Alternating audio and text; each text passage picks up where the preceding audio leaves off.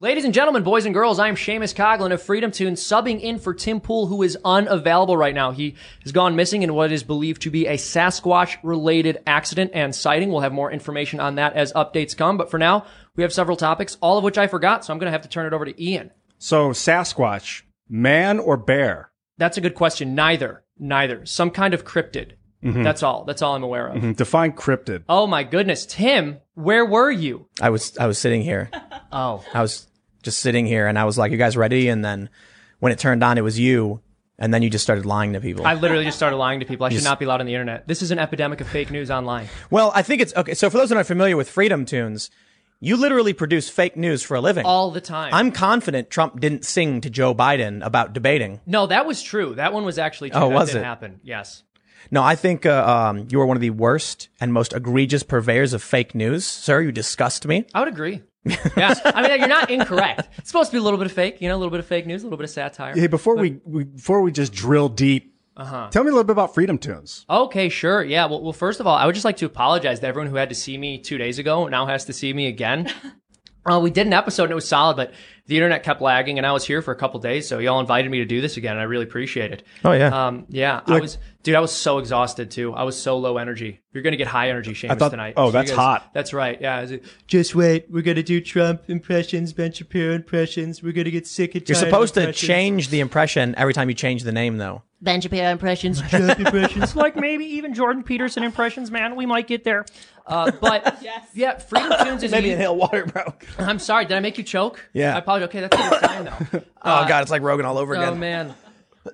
yeah, I started doing Freedom Tunes when uh, I was 19 back in 2014, and the channel has grown a lot. It's definitely changed over time. At that time, I was like a really hardcore libertarian, and I've moved on a number of issues, especially as I've become like more intimately familiar uh, with my faith as a Catholic and, and what the church teaches. And even though I still believe in very limited government, I think there are some incompatibilities between like a really hard libertarian stance and Catholic teaching. So I've moved a bit, but I'm still very anti-government, still very conservative, and I still just love satirizing the left wing. I think it's almost too easy at this point, but hey, why not capitalize on But you that? won't ever criticize the right. Ever. Not Ever. at all. Not once. Well, you know what? Here's the thing. I do make fun of conservative people and they tend to be really cool with it. But to be fair, I think it's because they know I'm coming from a, a place of actually enjoying their work and wanting to rib on them as opposed to trying to like own them or something like that.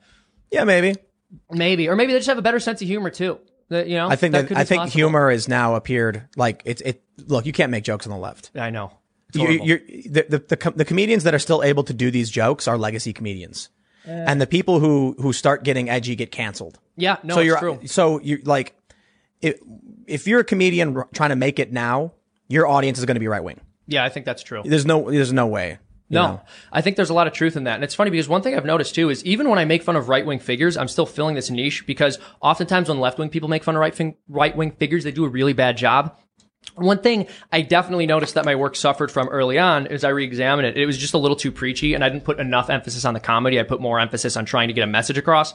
But I firmly believe that if you're being true to yourself and just trying to make something entertaining, your worldview is going to come through either, either way. Oh yeah. Yeah. Make a good joke. Yeah. Well- and, and and so, but that's why, like, when the left makes fun of Ben Shapiro, like, if you saw his appearance on, uh, I think our cartoon president is their jokes about It's like I just hate trans people. or something like that. Uh, It's, like, not they- funny. Yeah, Yeah. exactly. It's like I, I'm an absolutely disgusting bigot. Isn't that horrible, Bazinga? and then when they make fun of Donald Trump, it's just like I'm orange and I have small hands. That's it's all like, they do. That's still funny when to them. when when uh, Family Guy did the episode with Trump, Oh my! they just made him. They made his his face bright orange. Mm-hmm. They made his hands tiny, and they made him fat. Mm-hmm. And I was like, "That's not a joke. Like you, the joke was made once. We laughed at it. I thought the tiny hands thing was funny, and then we all moved on. The funny thing about these jokes that you see from the right, if you ever go to like the Donald.win, which is like the Donald Trump forum, Yes. they they love the jokes about Trump. Yeah. they post them and they laugh about it.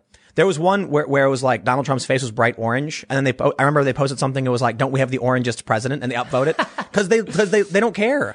Yeah. you, you have to own the humor, and Trump gets the self-deprecating humor, man. Oh, he's totally about it. So uh, when he tweeted that video of of um, himself on WWE with CNN's Yeah. logo photoshopped over somebody's head, beating him up. It was hysterical, and in part because like there's obviously a cheekiness about that, and there's clearly a joke being made at Trump's expense because comedy comes from an incongruity, and it's insane to imagine Trump actually going out and beating somebody up as this big tough guy. Right, right. So that's why it's funny.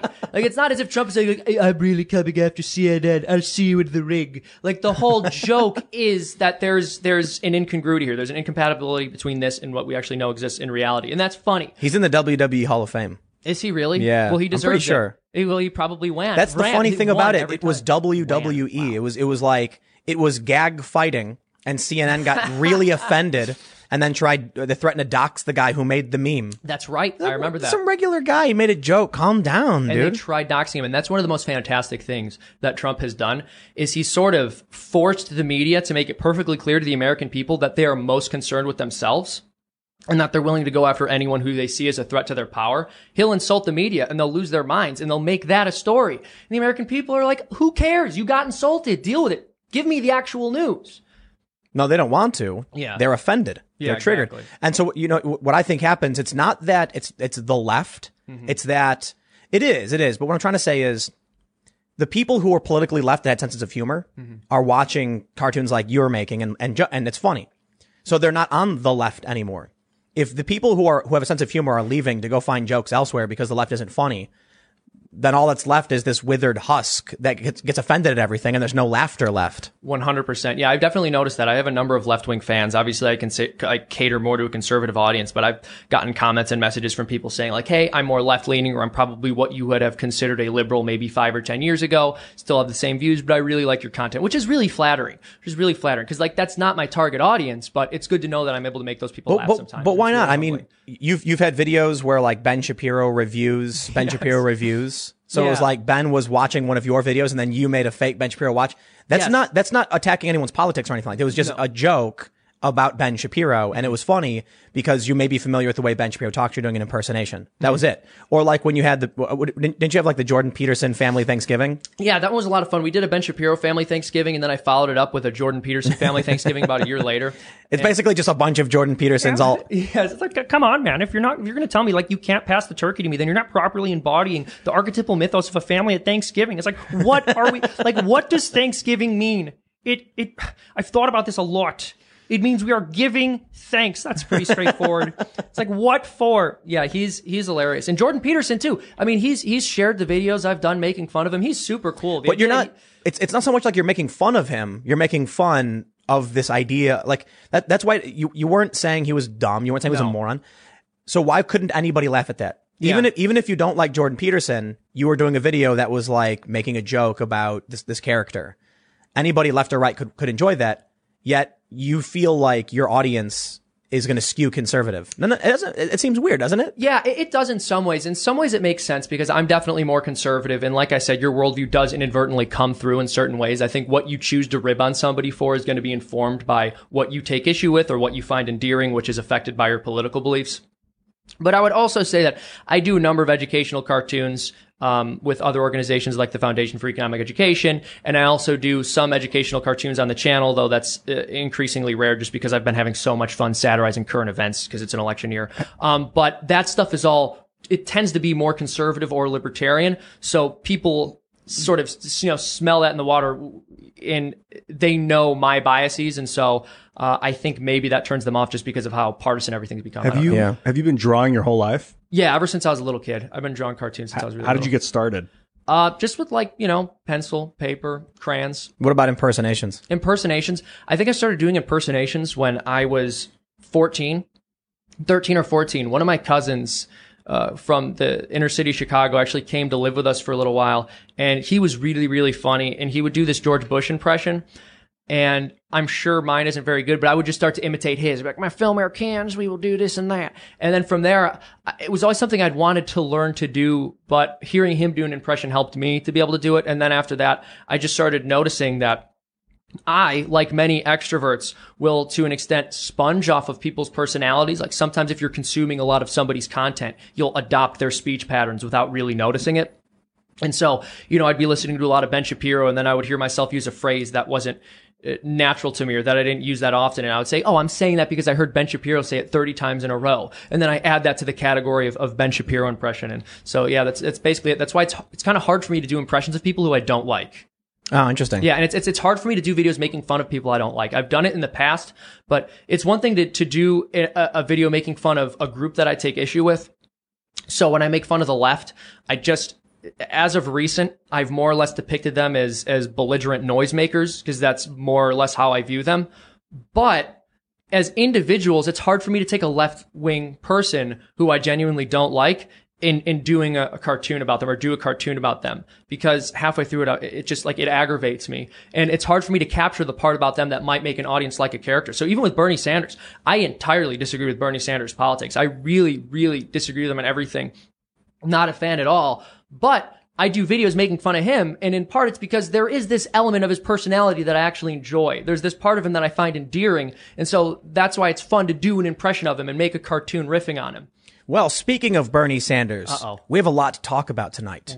300 federal charges were announced by the DOJ. Ooh. The uh, a Louisville police major, I guess, says that they're all basement dwelling punks. Black Lives Matter and Antifa. And It has nothing to do with Bernie Sanders. I just thought it'd be funny to like tie Bernie Sanders to Antifa and Black Lives Matter. That's hilarious. How dare you? Yeah. It's slander. Oh, so Thanks for joining, everybody. We uh, how's it going? We got things things are working, and we're we're cleaning up, and the studio is coming together, and uh, we got a lot to talk about. So make sure you smash the like button, subscribe. We do the show mon- uh, live Monday through Friday uh, at 8 p.m., and of course, we're being joined by Seamus of Freedom Tunes, Thank and we're gonna we got we got, we're, we're we're gonna talk about a bunch of stuff, and I guess we're gonna start off with this story about uh, the Louisville police major calling Black Lives Matter and Antifa supporters punks. oof. So uh, let's just I'll just pull up the story right here. Check it out.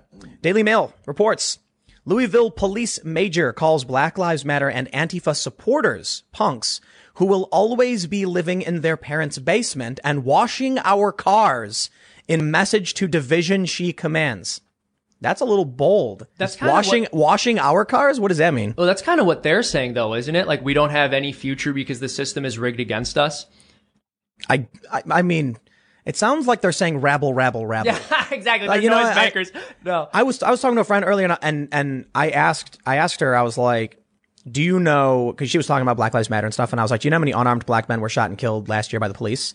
It's like, "Oh, I don't know, but you can Google it." And I'm like, "No, I know the number because I, I I have Googled it. I, I looked it up, and well, I don't know, but it's a lot." And I'm like, "It's 13."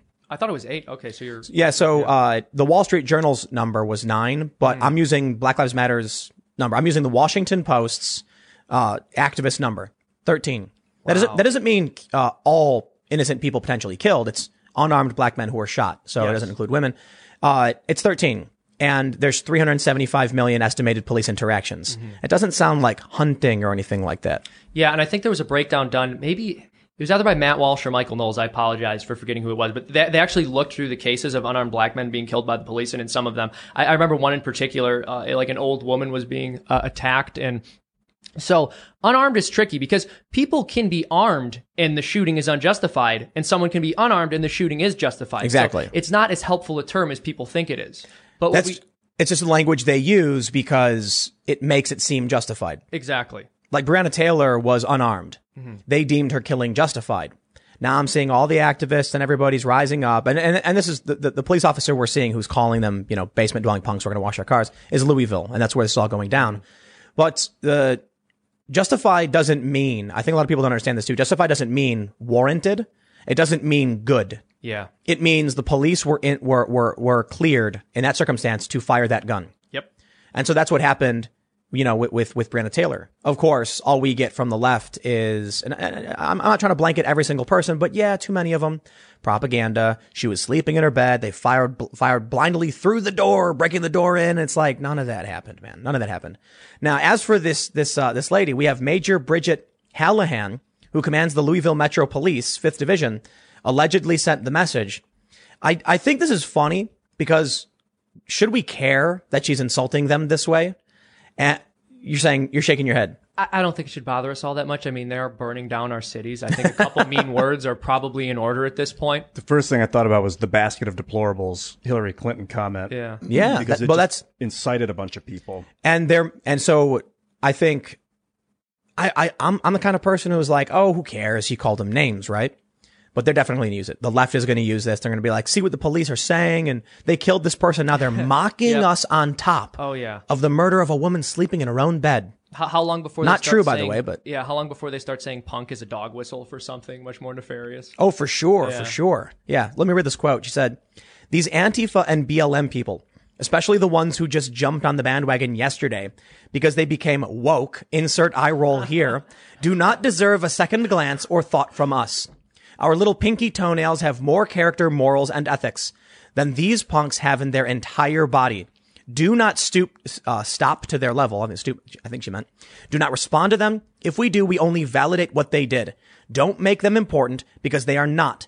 They will be the ones washing our cars, cashing us out at the Walmart, or living in their parents' basement playing COD for their entire life. Yikes. That's all right. That's the that's a little bit inflammatory. Seriously. So I feel like she could have stopped where she was saying, "Do not stoop to their level," because I'm assuming. That and then she did. She did. all right. To, to yeah. be fair, she did not torch a sports bar. Right. Right, right, right, right. business. I don't a know good- if she right. really stooped to their level, but telling the cops don't go around burning down the city that's like a really uh, like the bars on the floor Yeah, it's like okay i'm gonna walk right over that sure I, I man interrupted Lydia though. I'd like to hear your. man Oh, yeah, interrupted yeah. So I was just gonna say, I feel like that was really kind of the the gist of what she was saying, but she kind of cased it in some really snarky Mm-hmm. sass. I'm like, bro, that wasn't professional. I mean, sis, she's a lady. sis Look at us. Me and Lydia Yeah, are being so We're- PC we're- tonight. we're- no We're being sure- for sure for sure like why is she ragging on call of duty yeah. Also, Yeah, yeah. What's wrong heck? with with Call of Duty? Are, is call of duty played by like primarily leftists I don't know. I don't know that. that don't think that would be me the case. Halo, you know, It- it's- Halo would probably. I, it, isn't basement dweller typically like the left wing insults the right as basement dwellers That's everyone. Like, I find like neckbeard and basement dweller are just what you call anyone who has upset you on the internet. Mm-hmm. yeah sjw women are like lady neckbeards What- oh they call them leg beards Leg beards. I'd Yeah. love to hear that one. But yeah, You've never just- heard that? It's like if someone disagrees with me, they're not attractive. I can guarantee it. That's sort of the thinking. That's funny. Yeah, yeah, yeah. It's like is that it, I, I- it really does make sense. It's as far as they can take it. You insulted me and hurt my feelings, and you're ugly. Mm-hmm. Yeah. Well, that's that, and that's well. Well, it's kind of what she. She didn't call him ugly per se, but This is a police officer. This is Yeah, this is a major. A major telling um, telling her command. name calling. Yeah, It's yeah. insane. That, that that woman is totally unprofessional and is gonna do way more damage than she. Well, I mean, the fact that it was released, that it was leaked, I guess. Oh, that was leaked. Yeah, she didn't say it publicly. Oh my god, She was gosh. mes- she was like sending a message to her her like her coworkers. Oh well, I get that. That's then. ridiculous. I mean, Yeah. a little bit because you don't want to give them attention. You want to not focus the media on them Yeah. and just shut them up and shut She- them down. dude, I hate when this happens. I hate. All right. It's one thing if they said something ridiculous and over the top and inflammatory that was intended to be inflammatory and was said to the public, but I hate when a private statement becomes a story like Yeah. this when it becomes national news. All right, well, why isn't if this is so inflammatory, then why isn't the story about how unbelievably irresponsible it was for whoever leaked this to leak it? yeah, who leaked it? Uh, it doesn't say, does it? um, maybe. Let's scroll. An did they anonymous Yeah. source. Yes. An anonymous source. We trust them. Someone What did they hiding. say? Uh, she, she oh, oh, oh, oh, the Daily Mail says this. Major Bridget Hallahan, comma, who is white. Oh my goodness. well, this changes everything. That's relevant. now, This is yeah. I was Yeah. okay with her comments at first, but now I'm outraged. Did, did, did, did you hear what uh, Maj had to say the other day? Maj Toure from uh, Black Guns Matter. No. He said that he saw a bunch of white Antifa and he yelled at him, like, "Where are the black people at?" Like it's it's it, it, it does. I, I I don't care what her, her what her race is. These Antifa people are mostly white people Yep. go- going around doing this. It's funny. I, yeah, I didn't get to catch the, the podcast you did with Maj, but you guys accidentally put my Twitter handle in there. So I was getting a bunch of tweets Yes. for him as the show was going. And they're like, at Seamus, like they tag some college professor, like, at Seamus Coughlin says you're scared to debate him. I was like, what have I gotten myself into? And You should have just accepted it. I Like, should I have accept accepted your debate. And I, I have no idea what we're arguing about. I'll just argue with anybody for any reason. That's great, though. You're down for it. So uh, it was written by her. So the Courier Journal published the statement, and uh, I, they don't really. I don't think they say where it came from. Uh, just, I- and I don't think it's actually as bad as the Daily Mail makes it out to be. Here's another quote from the from the from the email. There is currently no recourse we have for incidents involving doxing of officers or their families. What we can do is speak up against them and put the truth out there through the PIO office and the LMPD FB page. We will come back at them on their own page to let them and everyone else know they are lying. We will print the facts. I will see to it. We have already taken care of one incident. I hope we never have to do it again. Just know I got your back. She was messaging her, her, like her staff because they were getting doxxed by Antifa and far leftists. Yeah. And this was her message. And then she goes on to say, you know, uh, what did what did she say? I am disappointed. Oh, so this is a Metro councilman who's now dragging her over this. Oh my god. So this th- th- this is what the media does because they want to take something salacious and do whatever they can to make the police look bad. Mm-hmm. So if you could you imagine like having a private conversation with somebody at work and being like, "Man, Jerry down in accounting, what a dick." And then someone hears you and they run and they tell somebody. I guess Yeah, exactly. If you're the boss though and you're trash talking people, that's bad for morale. yeah, but you're trash talking the people who are doxing your subordinates. It's true, but I don't think it's the best way to boost morale for the team. I mean, I- honestly, I think it's it's a it's a low blow, and and somebody might have saw that and been like, you know, this girl's way out of line here. Are you saying she othered them, Ian? If she's gonna say that about them, she's probably gonna say that about me. no, I, I don't, I don't know. I don't know if the people at work are like all that concerned that. I don't think the other cops are like, "Oh no, she's gonna insult me when she's insulting." Like, Well, they, they that's insult how people- for a reason. now. That's kind of how people. are. If someone does it for so, against someone else, you can bet that they're gonna do it against you when you're not around. No, no, this is I don't know. tribalism. Yeah, I this is this the is police saying she's saying I got your back. These people are bad.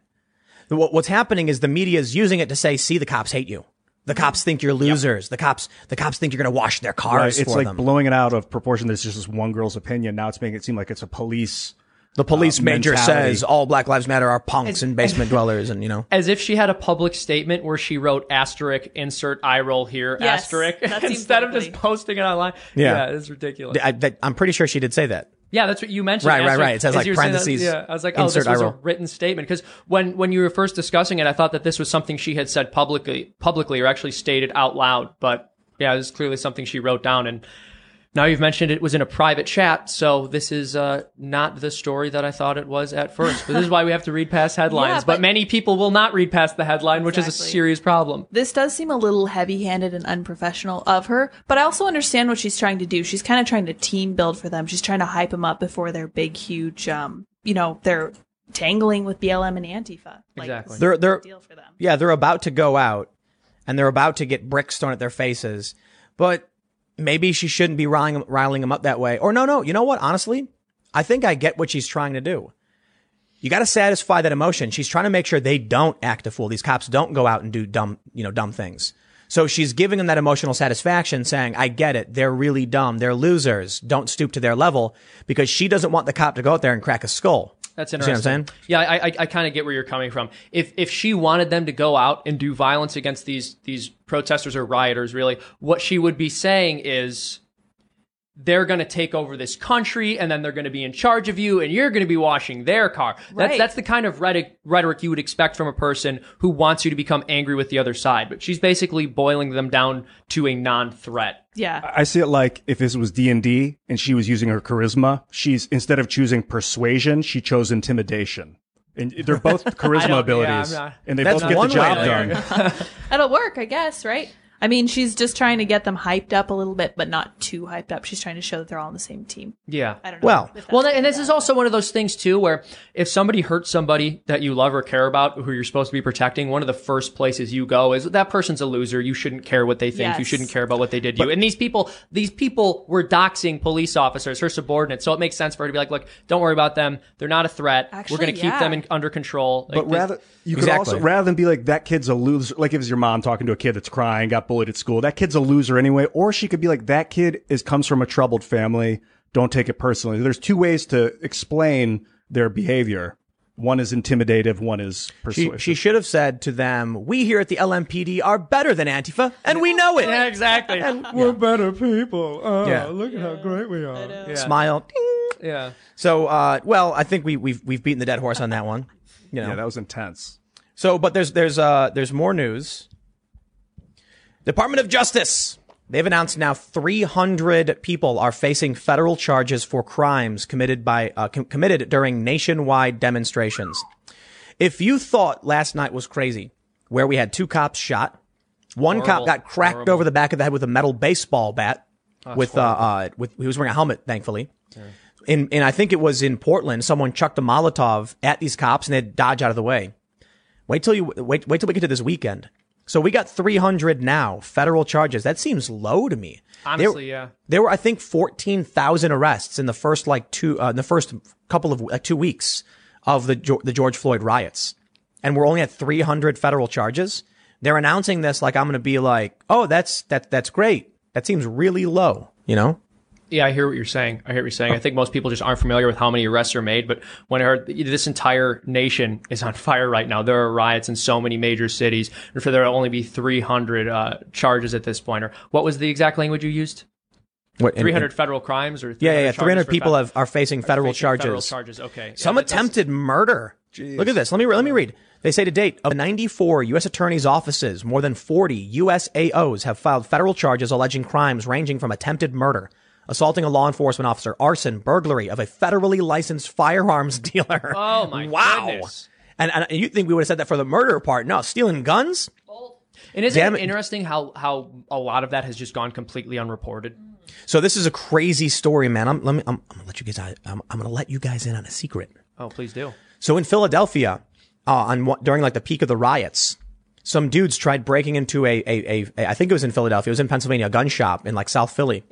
And as soon as they broke in, the gun owner was sitting right there, Yeah. and he was armed. Yeah. And he went click bang, and one of those dudes died. Oh, the crazy thing is the eight, I think it was the ATF. They knew about this. So I had talked to a gun shop owner about what was going on, asking if they had heard this. And they said, Oh yeah, yeah, yeah. The, the day before that happened, the ATF called around, said, we have intel that some of these, these groups are planning on looting gun shops. And so what, what I was told is this guy said he just stayed overnight in his shop. Wow. So when I heard that, I was like, whoa. So this guy at his shop in South, South Philly probably got the same phone call, probably did the same thing you did. And it was like three or four guys tried breaking into a gun shop. That's a special kind of stupid. Yeah, unbelievable. Like I'm gonna, I'm gonna break into a place where this guy knows everything there is to know about guns and has many of them literally behind him. And then a dude died. That's literally just suicide at that point.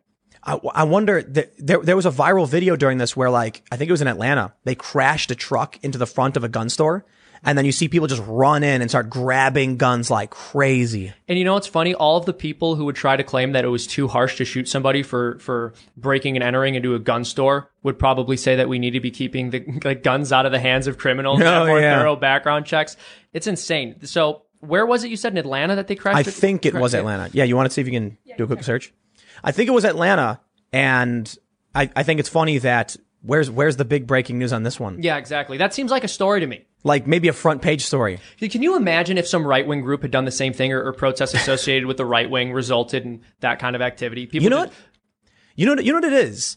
I think this, this media bias Yeah. where it's like right is always bad comes from the fact that in New York, it was liberal elites who were reading the paper and that was their bread and butter. And that's the narrative they've maintained. But now that we've democratized information way more with the internet, now the New York Times is still chasing after that demographic that doesn't really make sense for them anymore. And so they, they, they, start chasing it harder and harder, desperate. So if you get a right wing group breaking into a gun shop and stealing guns, they'll be the front page of every newspaper. They're terrorists. Yeah, exactly yeah, what yeah. you'd be hearing, yeah. Well, when the when the right wing dudes went to the steps of the Michigan State Building Mm-hmm. and they just stood there smiling, holding like Gadsden flags, they were like right wing terrorists. Ter- storm the building. And, and isn't it hilarious too that this is something that journalists have always said, or they've been really saying for the past four years, which is that Trump is making life unsafe for journalists because the far right has been empowered, and then it was BLM that went and attacked CNN. Oh yeah, yeah. They like smashed up the front of the building Yeah. and like tried getting in. The cops showed up and they were throwing stuff at them. Wasn't Trump supporters? And dude, it's never Trump supporters. Trump supporters, you know, you know. I, I- I was talking about this. With, I've, I've always talked about this. It's not a new thing. I remember I went down to Tea Party events and I saw what these people were doing and I was aghast. Do you know what these know. people had the nerve to do? Sit in lawn chairs waving miniature American flags. My goodness, Tim. How dare they? I'd, I'd like to Yeah. see a citation for that. No, it's hilarious. I remember at the March for Life 2019, and we all remember this because it blew up into a massive story. Uh, it was suspected that a teenage boy was being insulting and harassing towards an elderly Native American. Vietnam veteran. A Vietnam era veteran, which is a wonderfully refrigerator term. refrigerator technician in Omaha or something. Exactly. And this became a massive story. First of all, not only did that all turn out to be complete nonsense, and they just tried to ruin this kid's life for a story, but the fact that that would have been national news or was national news when they thought it was true is ridiculous. Whereas you have people burning buildings down and there are 40 charges you mentioned. Some of them are, attempted murder and that's not even being discussed. Like that's not even discussed by the media. That's mostly peaceful. I, most of these media companies, okay, this is conspiratorial, are Uh-oh. owned by the same people. Am I? Is it safe Yeah. to say that? And how far up the chain can we go on you. YouTube Well, me- without getting demonetized? Oh, not Yeah. very far at all. that's crazy. I know. How far Yeah. up the chain? Oh, like starting to name names? Yeah. So, like, so, uh-oh. well, well, well I, I, I, I, listen, what you got to understand about these media companies is that the, the person who owns them is not dictating what people can talk about. No. What they're doing is they're hiring people who already talk about it. Hmm. What you, what, what, you were just describing something, and I had this image in my head that I think would be a really excellent skit where it's like the New York Times, like 1980 something. And it's a bunch of like, you know, monocle wearing dudes in suits, all like very proud and with that North Atlantic dialect. Oh, dare I say, you know, oh, harumph, this story about the Republicans is quite interesting. Yeah. And then it's like, as time goes on, it's like a post-apocalyptic scene where we're in today, we're in, it's 2020. There's like Trump everywhere in every newspaper. And you see this old, decrepit, haunted looking New York Times building because they're like collapsing. This would be great for like 2030. And you go in and there's just like zombie looking people with like mangled bones and skin and their hair's all like splotchy. And then you like walk in and they're like, Trump, Trump. And that's what's going to happen if Trump doesn't win. They're going to become like ravenous. It's, it's almost like they're, they're going to be drug addled. Their addiction, you know, they won't get their fix anymore. There's nothing to talk about. So they're going to become withered husks, desperate to try and capture a story about Trump. That's what the media is turning into. Yeah. Well, if What's not, they're already that now. Well, and that's the thing. I think they more of, uh, they more or less have just revealed how horrible they already were. I mean, if you look back in history, the media in this country is always in the mainstream media in this country, in the modern media has always been really left leaning. I'm sure you know about Walter Duranty, who basically no, no. covered. Oh yeah, so so Walter Duranty was a reporter for the New York Times who wrote on Russian affairs. And he did everything the Russian government wanted him to do, or the Soviet government wanted him to do with respect to covering up the Holodomor, which is when they Right, starved right. millions of people to death in the Ukraine. And well, when whistleblowers tried to bring the story into the American consciousness and tell the rest of the West what was happening in Soviet Russia, he said that they were liars and discredited them. And he won a Pulitzer Prize. He won a Pulitzer Prize. And in 2003, they investigated his case and chose not to revoke the Pulitzer. Because the poll, My it- you, me, I'm you want, you guys want to know some more secrets? I would like to know all You know the these secrets. awards are all fake, right? Exactly. You know how you get the award? You pay for it. Really? Okay. I So- figured you just had the right political opinions. So yes, what happens is you submit the award and you submit the award fee for, for, you know, and then if you have the right politics, it's, it's everything. They're like, oh, we're going to give the award to this group for this reason. And you have to submit. And not every single award is this way, Mm-hmm. but many of them, it's like, did you pay your award fee? can, can you explain the Holodomor? I'm sorry. Yes, to- I'll, I'll I'll get into that in a moment, but I have one question about this. So if you have the wrong politics, can you still buy it and it just costs more money? Because that might explain why Trump Well, might no, get no, no. Nobel Like, Peace Prize. let, let me, let me clarify. You're not buying the award. No, I you're get it. buying It's political. entrance. Yeah. and then they decide you win. You know. Yeah, it's like it's like these but I- lists they have, like thirty under 30, 40 under forty. It's like, dude, we get it. You guys went out for drinks last night, and you just slopped a bunch of names on a piece of paper and then acted like they were important. Yep. It's it's it's an look. Media is an in, the- news industry is an incestuous, disgusting beast of salacious gossip between people who live in New York and are bored, and they prop each other up. It's like, could you imagine? You like you read a newspaper and it's like. Seamus of Freedom Toons is an up and coming young star. He's amazing. And then you publish a cartoon where you're like, Forbes magazine is the best magazine ever. It's like, okay, you know, we Exactly. get how it Same works. thing with the sad- Academy Awards. Yeah. Exactly, Same thing high exactly. school superlative awards most likely to succeed. If you know the people that are making the yearbook, they're going to make you the most popular, most intelligent. Man, marketing is everything, baby. and they they rated they rated me ugliest. Can you believe that? You all- can't- High school is 'cause you ridiculous. didn't know any It's all rigged. You can't sell it if people But don't know it exists. No, exactly. I'm really sad that you trashed the 30 under 30 though, because I was really hoping to make that this year, and You'll now they're get just it. never going to consider me. They're look- they got their You're not eyes gonna, on you. of course not. no, Tim, I really want it. No, I, know, I think I think I, I love it. There was one where the, the one of the judges was the boss of like a couple of the people who got it, and I'm like, get out! That's It was like we have we have an expert panel of individuals who chose their own staff to be featured in our magazine to promote their work that this guy owns and makes money off of. Imagine winning awards. Who even wants it? It's I wanted it. I wanted so bad when I was I want a kid. a Nobel Peace Prize. Donald Trump. be in such good Donald company. Trump wants to win a Nobel Peace Prize. I, you know what? That's the thing is there's actually a case to be made there. There's actually a case to be made for that. They he won't hasn't give it to him. No, of course they won't. But he hasn't started a new war. He's the first president in 40 years to not start another war. Now, granted, like that's kind of a low bar, but he still exceeded it. He's not only signed, uh, no, no, he's not only got no new wars, he's got three historic peace agreements just now in the past month, and he's withdrawing troops in the Middle East. I'm just sitting here back, I'm sitting back like, oh, Dude, they're playing the, the Israeli national anthem in the. United I don't- I don't know if that's true. Oh, that was fake news. I don't, I couldn't sort, Man, I couldn't I wanted confirm it to be true. I, I did too, and I and I dug around. I I, heard that they were playing it in Mecca too. I don't know about that. Uh, Some I, I, imam said. I searched for it, and there's a video where they're like, "Oh, the you know the Burj Khalifa in in I think it's in Dubai, right? They're like it's playing the Israeli national anthem, and it sounds like someone just put the audio over the video." And so I found it on a Turkish website, but that was the only thing I could find. No one else talking about it, no videos, nothing confirming it, and it didn't seem.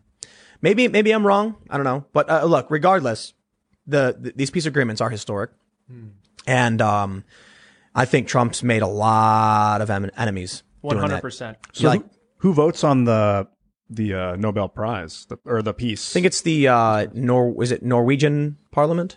I have no clue. Norway or is it Sweden? I believe it's. Norway, right? I think it's Norway. so there is a I don't know. chance. Could be wrong. I mean, they gave Maybe. Obama one. That was So he was. Yeah, he was. yeah, but he, Obama had the right political values. He was their guy.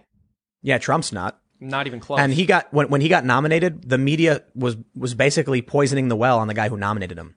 I was looking for just a regular story to explain what Trump got nominated for. He got nominated twice in like a week. And so I, I see this story and it was like Trump nominated for Nobel Peace Prize. And I was like, wow, by who? And they're like far right extremist anti. I'm like, oh, whoa, hilarious. whoa, whoa, calm down. far right extremist who's happy that we're not starting new wars. Nominates Donald Trump. They didn't. They didn't actually say extremist, but they were just like a far right, anti-immigrant, skeptic. Anti-something, anti right, right, this. right. But the funny thing about it is, I'm like, uh, what do you what do you mean this Norwegian guy is far right? yeah, what does that mean? Like Nor- Norway is so much further left than we are as a nation. That would like if if this guy is far right, Trump must not even like he must have looped all the way back around and outlapped this guy a couple times. and they nominated it because of the peace deals, right? Well, yeah, and Yes, also yeah. as if far right people are all that concerned with the Peace Prize. That's just like really big to them. The but Nobel what is Peace far? Prize. Here's the problem. Doesn't What does- mean anything. What does far right mean? Yeah, here's the thing. I'm so old. I remember when you actually had to be conservative to be considered far right. The term literally just means I don't like you. Yes. Yeah. It's not, it's not just that. When we say far left, you can, def- you can define very easily a far left, a far leftist. How though? What They, does it even mean? so far left refers to, uh, left and right refer to economics and culture. When you say far left, the far left individuals in this country, almost all of them are economically far left and culturally, culturally far left, meaning they want a communist or socialist system and they're ultra progressive, like, you know, leftist identitarian, white people bad, like, like whiteness, I should say, not people, but like they're like the, the idea of whiteness and critical race theory. When you say far right, you could be talking about a laissez-faire capitalist who's not particularly traditional. You could be talking about a progressive laissez-faire capitalist, which doesn't seem to make sense, but could possibly exist. You could be talking about, I don't know, Nazis. You could be talking about ultra-traditionalists who believe in universal health care or ethno-nationalists who completely agree with Black Lives Matter. It, doesn't mean anything. When you go to the Anti-Defamation League and you, and you look at their, like their, their, their heat map, it says like their, their right-wing uh, extremism is like three different kinds.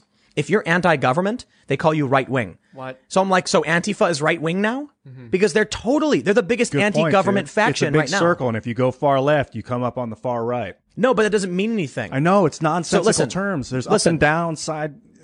No, the point is far left means something. Black Lives Matter activists tend to be Bernie Sanders supporters, Democratic socialists, or communist. And they all agree on the social justice stuff, the cultural and the economic of the far left. When you say far right, what are you talking about? Ultra traditionalist? Are you talking about a laissez-faire capitalist who thinks that we should, you know, for ultimate free market?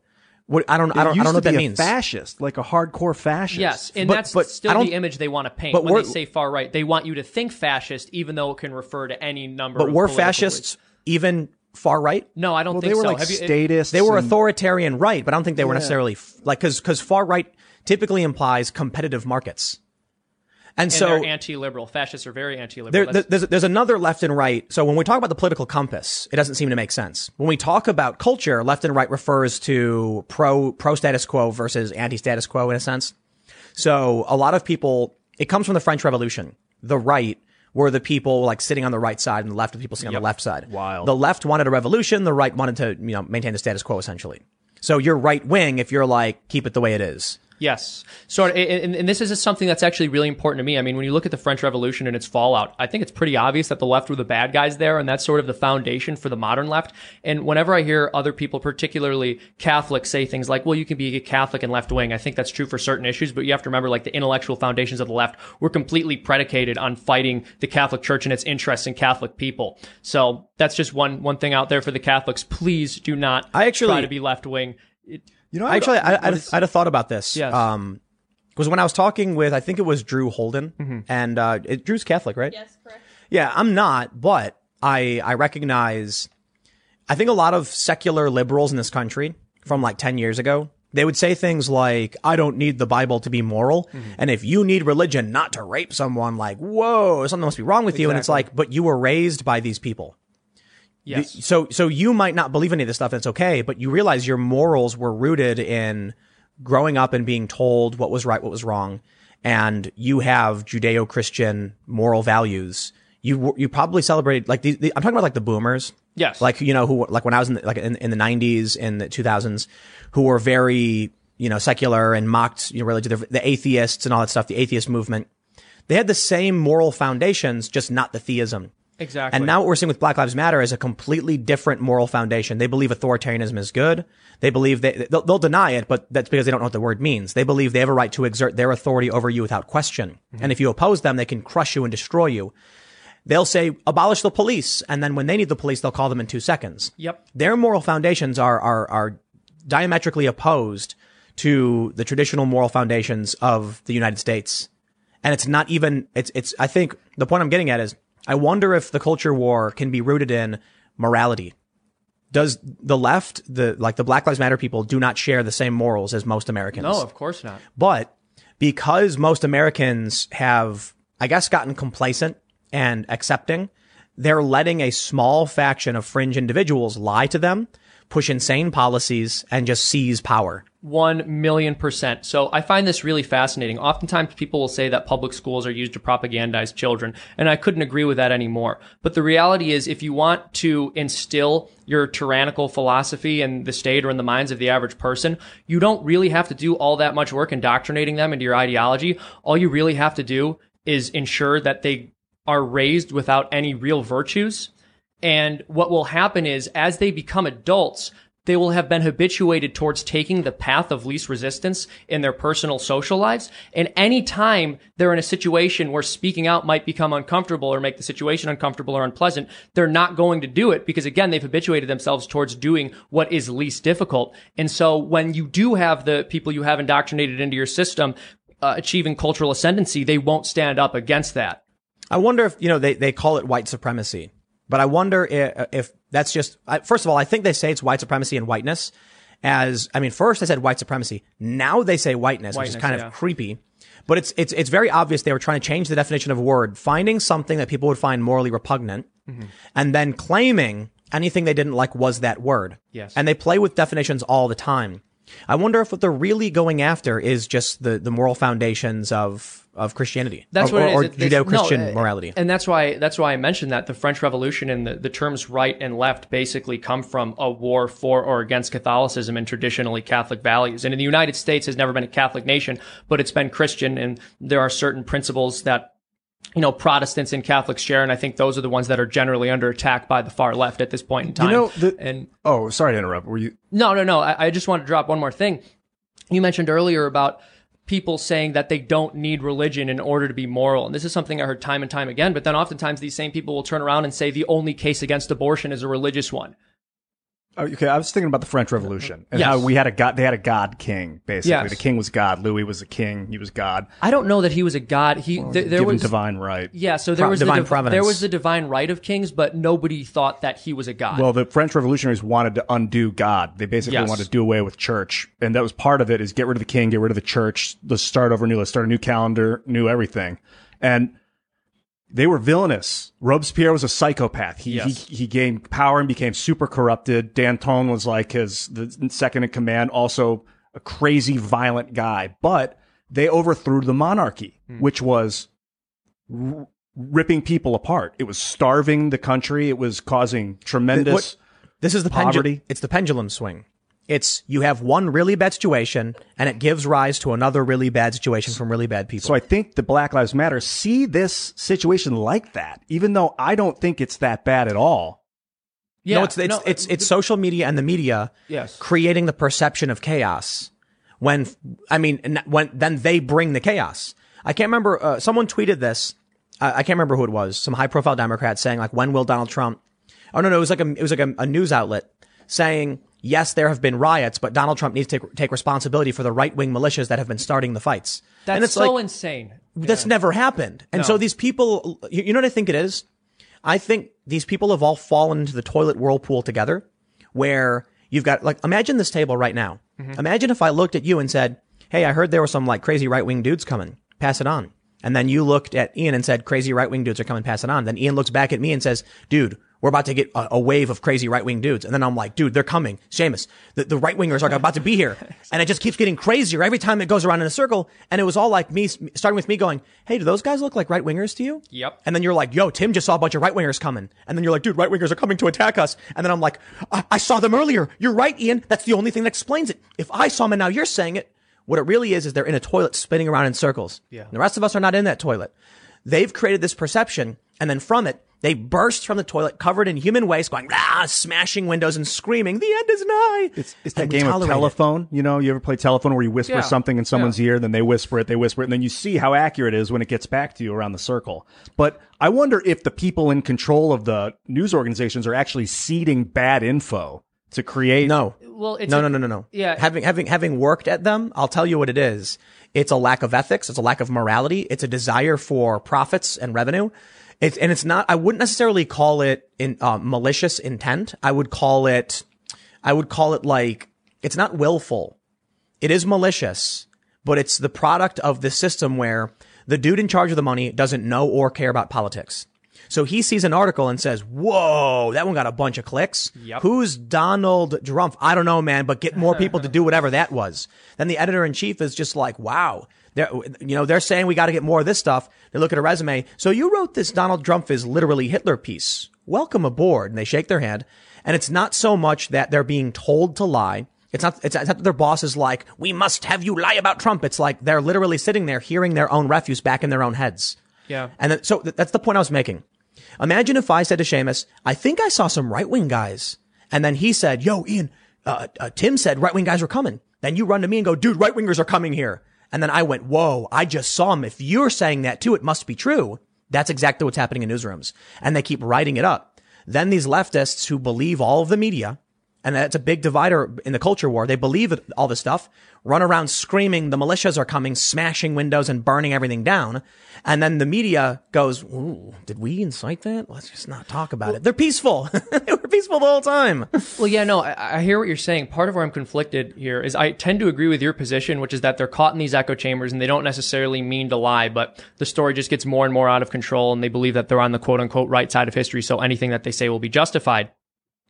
But the narrative also changed really quickly once it was obvious that the American people didn't support the riots and weren't sympathetic to them. At first, it was, well, rioting is the language of the unheard. And then as soon as public perception and opinion, um, so as soon as public opinion towards Black Lives Matter turned, they started saying, oh, well, it's actually right wing agitators. So that's Yeah. why I'm a little skeptical of the idea that it just got out of control. It just, it seems like a direct shift based on what they now knew public opinion was. It's, I think the media is blindly chasing after whatever works. And the Democrats just trust the media. Yeah. So, like mail-in voting is a good example. There was a story in Axios today saying that Democrats are pivoting pivoting away from it now. really, Yeah, yeah, yeah. It- It's one story. It doesn't necessarily mean it's true, but there are several organizations now telling people to go drop your mail off in person. And I see this from a ton of activists. They're saying don't trust the post office, you know, things like that. You've got to make sure you mail it in person. And and why so late? How is it that the day the story drops about like, you know, primary ballots being discarded, here I am saying, wow, look, primary ballots got discarded. Breaking news from say Politico. And then I get all the people watching it and we all talk about it. And the left is like, what ballots? yeah. So I, I this, I, I know this guy and he tweeted, he, he like some, some, you know, cringe leftist tweeted something about, uh, you know, Trump is going to stage a coup and he's refusing to give up power.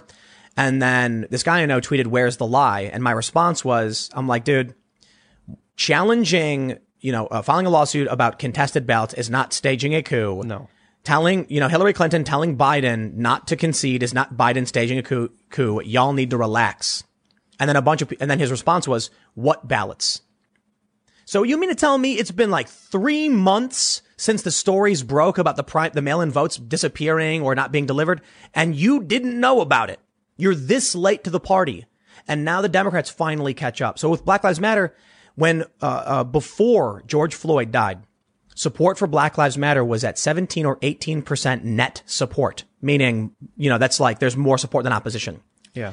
Then George Floyd died. George Floyd died, and it spiked to 25. Today, it's at 10. Yep. It is lower now than it was before the George Floyd incident because the Democrats were watching the media say peaceful protest. Just peaceful protesters. Some peaceful protesters choose more confrontational tactics. Yeah. Ninety-three percent peaceful. That's, my Yep. favorite. And they and they still they still say that stuff. And regular Americans are like, why did the guy on TV say it was peaceful when I literally just got sent a video of a dude burning down a pawn shop Yeah. or shooting a guy in the chest? Well, Oh, what were you gonna say? I was just going to say it's really funny that they're talking about this 93% number, and I think they've mostly dropped it. I haven't heard it uh, No, frequently. some ESPN guy just spewed it out again. Oh. Ninety-three percent of the protests uh, are peaceful. Ninety-three percent of serial murders, or ninety-three percent of the time, serial killers are peaceful too. Well, and also, yeah, I mean, 7% of protests becoming violent is a massive number when you're dealing with a country as large as the United States and every major city across it has protests within it. 7% is per day. not a small number. And that's why it's funny because I saw left wingers saying that, oh, only, you know, 93% of them are peaceful. And then I'm not sure where that metric came from. So I'm not going to say it's wrong to be skeptical of it, but a lot of right wingers were saying, no, this is fake news from the left. It's like, dude, even if that's not fake news, that's really high. Like you're missing the point. 7% is a lot. I mean, it's it's the the fake news about it is how they're trying to they're, they're changing the argument. My argument is, wow, these violent protests are horrifying. It's too bad they're not like the peaceful protesters. Hmm. When the peaceful protesters went on the bridge and laid down on their stomachs and put their hands behind their back and got a bunch of press attention, I said that's awesome. I said I disagree, but you know, hey man, peaceful protest, this country's all about it. Then then another group went around smashing windows and like beating people, and I said, "Whoa, that's terrible." And that was the message we got. And then they ch- instead of arguing that instead instead of just a- agreeing that it's bad, they argued, "But what about all of the peaceful protests? Mm-hmm. Nobody's complaining about all the peaceful protests. Exactly. That's not the news story. We get their peaceful protests. We don't talk about them because they're doing what they're supposed to be doing." Yeah, that's just called a protest. It's Right. funny. Well, yeah, this is completely insane. It's completely insane. But when you have, uh, you mentioned earlier this, like, I'm sorry, I lost my train of thought. I apologize. How dare you. I know. Quick, I feel quick, this is quick, so do it. embarrassing. Don't make fun of me. Do I Quick, need to do a an Ben impression Shapiro now? impersonation. Okay, folks, so he lost his train of thought because he's an absolute idiot. He was thinking about something related to what old Tim Pool just said over there, and then it slipped his mind as soon as he started talking about it, and then he trailed off, and it was really embarrassing. So can we please just not draw attention to it, folks, okay? It, re- it reminds me of like the, the Family Guy joke of the, the vaudeville piano players. And as soon as Yes. they script, quick, play me out. And they're Play like, get away. You Yeah. lost his train of thought. it's over. If it was 93% peaceful, and then I, I'll segue into mm. you, that means every 11 seconds something violent happens for Every- one second. I mean, it's Oh, every right. 11 seconds. That's like 7 point or 6.8% or something. I know. I remember what I was going to say before I lost my train of thought. I- Remember when uh, seven percent of Tea Party protests turned violent? I was like, I- what, what right. percentage was that, dude? There was somebody who claimed someone at a Tea Party protest said the N word, and they were never able to offer proof, and that just maligned the entire movement. Right. For the And, entire but, country. But listen, it's, it's because conservatives keep playing. Uh, Let, let, let, me, let me tell you something.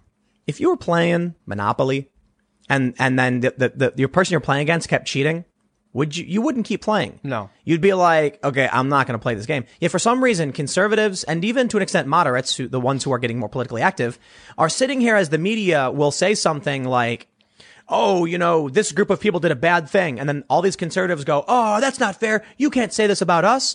And then the left will do something and the right will go, hey, look at the left. And the left will go, not playing. That's a really good Not point. playing. That's a really good point. Yeah, the Republicans are like, please, please don't view me as a racist. Don't view me as a sexist. Yep. whatever it is you're labeling me as. Instead of just saying this is ridiculous. I'm not because even Instead of- who acknowledge it. controls the media? Instead of the Republican Party saying, you know, don't give interviews to like a certain organization, like just straight up, I don't do interviews hmm. at all. I don't blame you. I won't do it.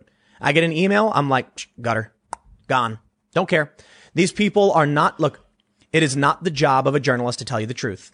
It is the, it, it or the modern journalist. It's the job of a modern journalist to generate traffic for the website. Yes. That the marketing, the, the, the sales team can pitch then to a brand and say, look how many clicks we got. So let me tell you, what, what do you think happens then if, uh, I don't know, people are out throwing cans of Goya beans at a, at a riot? Goya's going to be like, we don't want to be associated with this. So, so don't include, like, we're, we're going to stop selling. I've seen it happen. I've seen it happen where big brands will be like, Hey, you're reporting on this story. Man, you, you know what they do? It's a really clever tactic. When some companies know they're about to get some, a whistleblower and they know where it's coming from. So a journalist could be like, Hi, you know, we're calling, you know, the, the Tim Pool uh, show.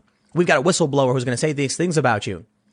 Then, then the big company, when they hear this, they go, Oh, you know, it's so unfortunate you're going to do the story. We were about to do a big ad buy with you. Yeah. You know, so, so like basically, you know, you'll get a cookie company. Someone will say they're putting rat poison in their cookies. The journalist calls the cookie company. Then the cookie company says, let me get back to you and we'll give you a quote. Calls the sales department of the news organization and says, we'd like to buy a million dollar ad buy with you. And they go, ooh, hot dog, done. So bribery. And then so it's, it's, it's, it's circuitous, but yes, because then the ad team goes, Hey, everybody, just a heads up. We're doing a big ad with cookie company. So it's a conflict of interest. Any of the reporting we do, just, just so you know. Now, most of the editorial teams are independent for a lot of these companies. So it doesn't work that way, but a lot of, a lot of the new companies don't have that same level of independence and will absolutely be like, yo, shut that story down, man. They're giving us money. Dude, a lot Yeah. of new media has no oversight at all. It's like No fact one checking. guy running a website and he links to another article that he read, which links to a third article, which links back to his article, and that's the Oh, that's oh, where oh, oh, this let- is why we have Snopes. Thank goodness. Let me tell you. So I had NBC smear me claiming that I was pushing the Seth Rich conspiracy theory, which is completely bunk. It was based off of a live stream from several years ago when a Fox Business article came out claiming Seth Rich had information on his computer. They retracted the story. When the story came out, I was like, whoa, this is crazy. And I made a point about how if I were, if someone asked me if I thought it was real, I'd be like, eh, you know, like 65, 70% or something. I I think I said like 57 to 65%. What I was saying was, even though this story came out claiming that he had the information, I still don't believe it. What did they do several years later? And well after the article got retracted, NBC News puts in their article that I pushed it and they link to some random conspiracy blog. Then Variety and a bunch of other outlets cloned that article without fact checking. And then NBC removed it and they created a big circle of self citation. It's called Wow. XKCD. You know, for all his faults, he's, he calls this uh, essentially a, di- is a different version. I'll explain it. Cito, citogenesis, like cite and genesis. And he's, uh, he describes uh, a phenomenon that happens on Wikipedia. This is amazing. Someone will go on Wikipedia and they'll write up something nonsensical. They'll say, you know, uh, Freedom Toons is a far left cartoon show Which is true. and then they'll publish it, right? And if if you're not talking about Trump, you're talking about someone who isn't the most prominent person in the world, it'll probably get overlooked for a short amount of time. But then a journalist will be like, I need to find information on Freedom Toons, and they'll they'll look it up on Wikipedia and say it's a left wing cartoon. Then they'll write a story based on some glance. They glance on Wikipedia and saying Freedom Toons, comma a left wing cartoon. then someone on Wikipedia says, Hey, there's no citation for this. And they go, got it right here. And then they take that other article. So it's a circle of fake sources. Yeah. This is like That's idea what they do. laundering. Have you heard the phrase idea laundering? I can't remember. Was that one one of the Weinsteins or Gad Saad? I don't can't know. remember who It's- it it's- originates it's with. used by the left and the right. same. Yeah, it's basically the same concept. I got accused of that because some uh, anarchists on Reddit posted something like "Make sure you bring your guns" or something to uh, uh, to a, a Portland, uh, you know, to a, a protest with Proud Boys. And so I tweeted they're ta- talking about bringing guns, and then a bunch of conservatives picked it up, and then it started a game of telephone, and then it became Antifa announces they're getting armed for uh, you know armed Antifa announces picked up steam in like 2010. Something about being able to make ad revenue online. About 2010 is when it started to pick up steam. Like YouTube really pi- pioneered internet ad revenue. Yeah. and then you could start your own website. You get Google ads, Facebook ads started paying you, and It was Facebook. just- Facebook. Facebook. because Facebook was like the beginning of this algorithmic content drive. So what happened was you had uh, in in the early days of Facebook, somebody makes a news website and they would call it like you know uh, Freedom Toons News. Oh my goodness, I'm so on the spot here. And so, uh, I mean, I, am just, I'm just, it's, a- it's a safe reference, your brand. So let, let's say you have two, two channels, Timcast and Freedom Toons News. And Freedom Toons News is an opinionated, hard, you know, Just horrible. like- just like, I trash. hate Obama. That, that, that Obama. And then Tim Timcast is very much like today. Obama announced a new plan to bring peace to the Middle East, and you know, of course. well, not really Obama. You know, Obama's new plan was to bring drone bombs to the Middle He East. He did announce But it, I think. The point is, at- in the early days of Facebook, and it's tr- even true to this day in a lot of ways on many many platforms, people don't interact with boring straight news Yeah. And they they choose the more bombastic content. I mean, this is true for me too because I do opinion. You know, I fact check, but my I, I- like to think that my my opinions are to a certain degree uh, um, informed. But of course, my you know I could be wrong. Their opinions, and so people are more interested in seeing what someone has to say. Now, there's a couple things to consider here. We don't need straight facts like straight fact news because we know for the most part the moment something happens. Donald Trump gives a speech and he says, you know, I'm going to uh, win a Nobel Peace Prize. I was nominated. And we all know. We all know. Okay. And then a news story comes out saying Donald Trump wins the Nobel, you know, is nominated for a peace prize. And we say, I heard it already. Trump tweeted it. I don't need this article. So the article that does get clicked is here's why Trump should win a peace prize. That's a good point. And then people want to hear the argument. But back in the day, what happened was these news brands, you had straight news and you had bombastic news. And because people weren't clicking straight news, bombastic news was gaining way more traffic. Then the venture capital came in and they said, Hey, you're getting a million views. These guys are only getting a hundred thousand. Here's a million dollars to keep going. And then they took a million dollars, hired more people just like them, and they created an empire out of bombastic, hyper partisan content. But here's the best part. These companies started doing A-B testing, figuring out which, which, which articles work and which articles didn't. And so what happens is keywords in the algorithm. If you have on Facebook some uh, an article says police brutality, it'll get X views. If you have uh, racism, you'll get Y views. But racist police brutality combines them for X plus Y views, or maybe even X times Y, depending. So you got so the more you stuff into the article, the more reach you get, and that that created. So in my opinion, this resulted in the rise of a psychotic fringe mainstream left because they keep running in circles, like chasing each other with more and more extreme narratives. And the, the, the, the moderates and the right, like even old school liberals aren't, they aren't in this game.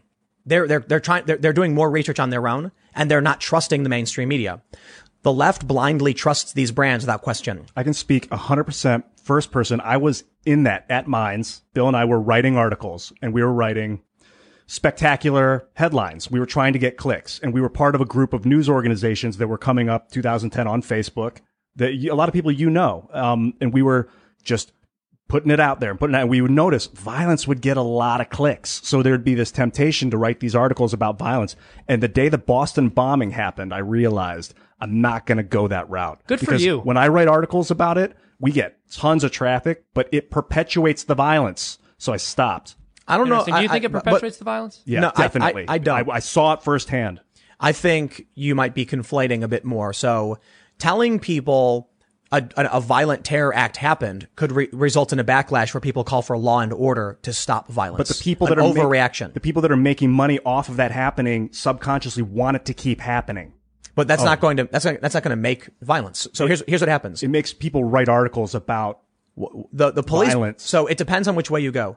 If you write an article about the Boston bombing, it's going to result in security. It's going to result in people having an overreaction to terrorism, and they're going to demand the state secure them and keep them safe. If you write about police brutality, meaning the threat comes from the state, you're going to get waves of people demanding the, dis, the you know, the, the uh, dismantling of the state, and that's what's happening now. So because you have conservatives and even to a certain degree moderates who hold all moral foundations, loyalty, purity, authority being uh, the three, according to Jonathan Haidt's research, that the left doesn't have, they're the ones saying, well, wait a minute. I'm actually, I'm not, I'm not just going to throw the police department out. You know, I have loyalty. I, I, I respect to a certain degree authority. Although conservatives also do have a, a large libertarian, uh, uh, liberty spectrum, uh, uh, moral foundation as well. So here's what happens. You get a, the, the liberals, according to Jonathan Haidt's research, have care and fairness as their moral foundations. And the right has all six, which is uh, care, fairness, authority, purity, loyalty, and liberty. That means if you come to me and say all cops are bad, you're going to trigger loyalty, respect for authority, and uh, and right then it's going to it's going to make it so the conservatives go whoa whoa whoa whoa whoa, all of them. I'm loyal to the people who have served my community and helped me, to the military, things like that. Yes. The left doesn't have those. Therefore, when they see police brutality, they go, oh, rebel, rebel, rebel. And they say, burn it all down, destroy it. And that's literally what's happening. So what I think we see is you have conservatives who have a, a, strong basis in all moral foundations. And again, this is not, I'm not, it's Jonathan Haidt's research. It's the, uh, he- he's got a book. It's called, was it called? The Coddling of the American Mind. Yeah, definitely got to read this stuff. And, and, and, and if I'm getting it wrong, then Jonathan can absolutely correct me and you guys can come at me. My general understanding is, or at least I should say my interpretation would be, if you, we see a story as uh, so I, I have a decent balance. I'm like uh, left left liberal in the moral foundations, even leaning a bit conservative because of like authority and purity. And I have a big liberty uh, uh, foundation because you can actually take the test where they, they map you out. Oh, fascinating. Yeah. Yeah. So so out. if if you come to me with this extremist article that says something like the Boston bombing, terror around every corner, my Liberty Foundation is going to start flaring red red alert, red alert, red alert, and I'm going to be like, whoa, whoa, whoa, whoa! I respect liberty. I have a strong liberty moral foundation, so I'm not going to give up my freedoms just because we saw this, you know, this this this article. My authority will also be like, yeah, but, yeah, but. So you end up with this like moderate approach. Okay, okay. So we need some security. We got to respect that we need police and we need some way to stop these terrorists, but we got to make sure we don't cross the line and we respect civil liberties even for people who want to protest. The left doesn't have authority or a large liberty. It's mostly just care and fairness. So when they see a video of police brutality, they go, burn the system down. The police are crooked. Ah, and there's nothing to stop them. They have no respect. They have no loyalty. They have no purity. They have no, they have very little liberty. Libertarians, my favorite. It's all liberty. They have like very little of anything, but liberty is straight to the roof. So it's like some of these, there's, there's like the question, the the test for the moral foundations has some really gross stuff that I'm not even going to say. And uh, libertarians are like, don't care. You can do what you want so long as you're not hurting somebody else and it's consensual. Oof. Right, right. You see where I'm going? Like, it, yeah. Ugh. When I was writing, But that's Oh. well, no. To be fair, too, I mean, obviously, I haven't taken a look at that test. I know that like I'm not as libertarian as I used to be, but a lot of libertar- libertarians probably would say like I disapprove of this thing, but I don't want the government to be involved. But I, I guess I'm not sure to the extent to which you're speaking, and you didn't want to say them. I assume it's stuff that would get us demonetized. Uh, I'll tell you. It- one of them was creating a an adult lovemaking doll based on your niece. Oh, that's disgusting. Yeah, you should go to jail. I mean, you should be shot if you do that. So, so, so the issue is conservatives. and anyone, act- there are people who actually said yes to that. absolutely. Oh, conservatives have a purity foundation where they see that and they go, oh, like mm-hmm. the reaction you just had. yeah, yeah. People who are just libertarian don't have strong foundations. And I'm not trying to drag other libertarians because you can be libertarian and still have strong foundations. Mm-hmm.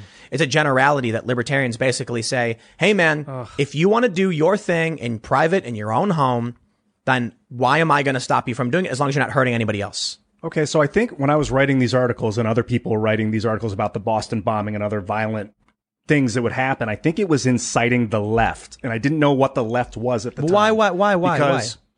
When I would write an article about a terror act, it would spark fear in the comments. Thousands of people would freak out, and then I'd see other articles start to be written about the same thing, and people would be afraid in those comments. And then my boss would want more of that because it was catching. And then I would try and write about solar panels, and it would get a thousandth of the views, but people would be talking about how awesome this new technology was. Anger. And I had a choice because I only have so much time in my life of what to propagate.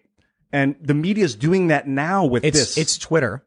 So it started with Facebook created, or I should say, it, uh, Facebook created a, a magnifying len- like lens or like a, a cannon to propel critical race theory because it fit the algorithm so perfectly to say like the intersection of all of these different ridiculous ideas. Now it's Twitter. Twitter has gamified hate and rage. That's very and so, true. so, pe- so that's why I, you know, I was thinking about this earlier. I talked about it. I wonder if Cenk Uygur of the Young Turks has always been such a really mean person. no, no, I don't think so. Why is he so mean now? I don't know him as a 'Cause person, so I he's can't. frustrated. Yeah. so that's I, what I, I politics remember does. the last time I saw the, uh, so a couple, uh, a couple, several years ago, I saw him at, at, uh, uh, VidCon. And he walked up to me and he shook my hand and said, how's things been going? I'm like, it's pretty, pretty good. And he was like, right on, right on. I'm like, how are you? He's like, yeah, it's going pretty good. We, we talked for a little bit and he's like, hey man, I'll see you around. Take care. The next time I saw him, he snapped, started screaming at me. He's just like a, like a, like, rah. And, I, and, and now him and the Young Turks are mocking my appearance, like insulting my looks. It's the weirdest thing. I don't understand why they've become so, uh, personally and directly nasty. So do you I don't, think, I'm not even trying to insult them I, I, at all. I wish them the best. I don't get it. do you think they've changed or that you're Definitely. just viewed as a boogeyman by the left now, and so they're jumping on board. with changed. that. So they When were I- less angry towards their opponents at this time. Not necessarily, but Twitter's given them a vehicle to just be angry all the time. Well, that, that's the funny thing about Twitter, right? Like on on a good day on Twitter or a day on Twitter where you're successful, it's usually because you have said something that's really upset somebody else, and on a bad day, it's something has been said that upsets you. So it's kind of a play stupid games, win stupid prizes type But thing. but you know a lot of the tweets that I'll put up, like my reaction to crazy news, like there was a story and it said something like um, Pennsylvania is is saying that if the signature doesn't match on a mail-in vote, the vote can't be disqualified. So I quote tweet that and put LOL. yeah, I didn't say, oh, the end, oh, they're evil. I just put LOL because my view on things is very much like I remember this. You ever see Galaxy Quest? no. Oh, seen- is that is that the uh, the the Star Trek parody with Tim Allen? Yes. Okay. I've never And so seen you, it. You but I'm had familiar. so I'm reminded of the scene where Tony Shalhoub, he's is in engineering, and the aliens are all around him, and they're like in an emergency, and like the, they're about to die, and they ask him, and he's just laughing. He's like, "It's going good, I guess," and he's just having a good time. And I'm like, that's the kind of attitude I think would would benefit people. Like, look, man, if you can't control anything, don't scream and freak out. Enjoy life. Find the best of it. Have a laugh. I'm watching all of this craziness happen around me. I'm not gonna. I'm not gonna get angry about it. You know, sometimes Compared sometimes. to Cenk, like you and him are in similar but very different situations because he has a huge company now. I don't know the size of how many employees they have, and I heard that they were losing money at one point. He like, I, I guess he threatened to, uh, like, he, I guess he did fire somebody who wanted to form a union or something like that. Yeah, yeah. They, he wouldn't didn't want his people to unionize. So so that's a different. That must be extremely stressful, just from a personal perspective on Cenk. Um, Anna doesn't seem to be going through that stress. Yeah, I mean, I, I can't speak to anything particularly about the Young Turks, but you just said something really interesting, sort of about stress levels and how you react to a high stakes situation. And I find that in our culture, we have yet to find this happy medium, or at least most people have, where you have legitimate moral concerns and you're trying to make the world a better place, but you're not so caught up in whether you as an individual will be perfectly successful at that. It seems as if people are just completely nihilistic and everything's funny and they don't care about anything and they're just going to do whatever they want to have a good time. And why get caught up in any of the morality of it? Because it's just going to stress me out. And then there are other people who do have legitimate moral concerns, but then they go over the top thinking that they're the person who needs to solve every single problem and they lose their minds when they're not successful. Yeah. And I find that the best way to go about it, and this is something I struggle with as well, because I don't know that I've got that perfect balance yet, but it's to follow your moral code, to do as best as you possibly can, but to recognize that God has a plan. And if you're not successful, things will be as they should. I think I, I think I know where my bias in this regard comes from. Like, why am I talking about the Young Turks and not say like Turning Point or like some other conservative group? Well, I don't think they actually do it all. They're, they're all that bad. Like Candace Owens has certainly had negative words for like say I think Cardi B was that was that they were they I were remember tweeting that. at each other. That was a whole huge thing. Yeah. It was a, hu- it was a huge thing, and they were both throwing shade at each other. But I, I started thinking about it just now. Twitter has banned all of the right that's been you know bombastic and trolly and nasty. So Very true. and not even not even people who are nasty. I'm, I'm saying like trolly as well, like hashtag learn to code. The left the left literally uh, incites violence and organizes violent riots on Twitter, and they just do it with impunity. No one's going to stop them. So what ends up happening is there is there is little incentive on the right for people to become that rage monster because you will be banned like that. And so conservatives are very wary of this. Right wing individuals are like, I'm not gonna, you know, I don't want to get banned. I say the wrong thing, and then it, they, they, people get banned all the time. Yeah. The left, with impunity, are incentivized to be rageful and hateful and mean. And I'm just sitting here like, you'd be very much, you'd be much more successful, appealing, and you'd convince more people if you were nice about it. Yeah, that's for sure. But they don't want to. or you could just make fun of them in cartoons, or you could just own the libs in cartoons. Own it- I think that helps. I think you know that's one strategy As you get that works really well. power, it- cartoons are actually awesome. I appreciate that. Um, but when you get powerful, the nicer you are, that's the more you'll successful you'll be. The more people will like you. Yeah, and, and to be fair, no, I do try to keep it lighthearted. I, I think I make it obvious that I'm like I'm like just joking around and playing around. But I hear what you're saying, and one thing I've noticed along with this is it seems as if we're playing basically what you said by two different sets of rules. And when you're in public life, the further to the right you get, the higher your difficulty setting becomes. So you see this right wing figures tend to have to be much more careful about what they say because each little thing can be taken out of context and their life can be destroyed.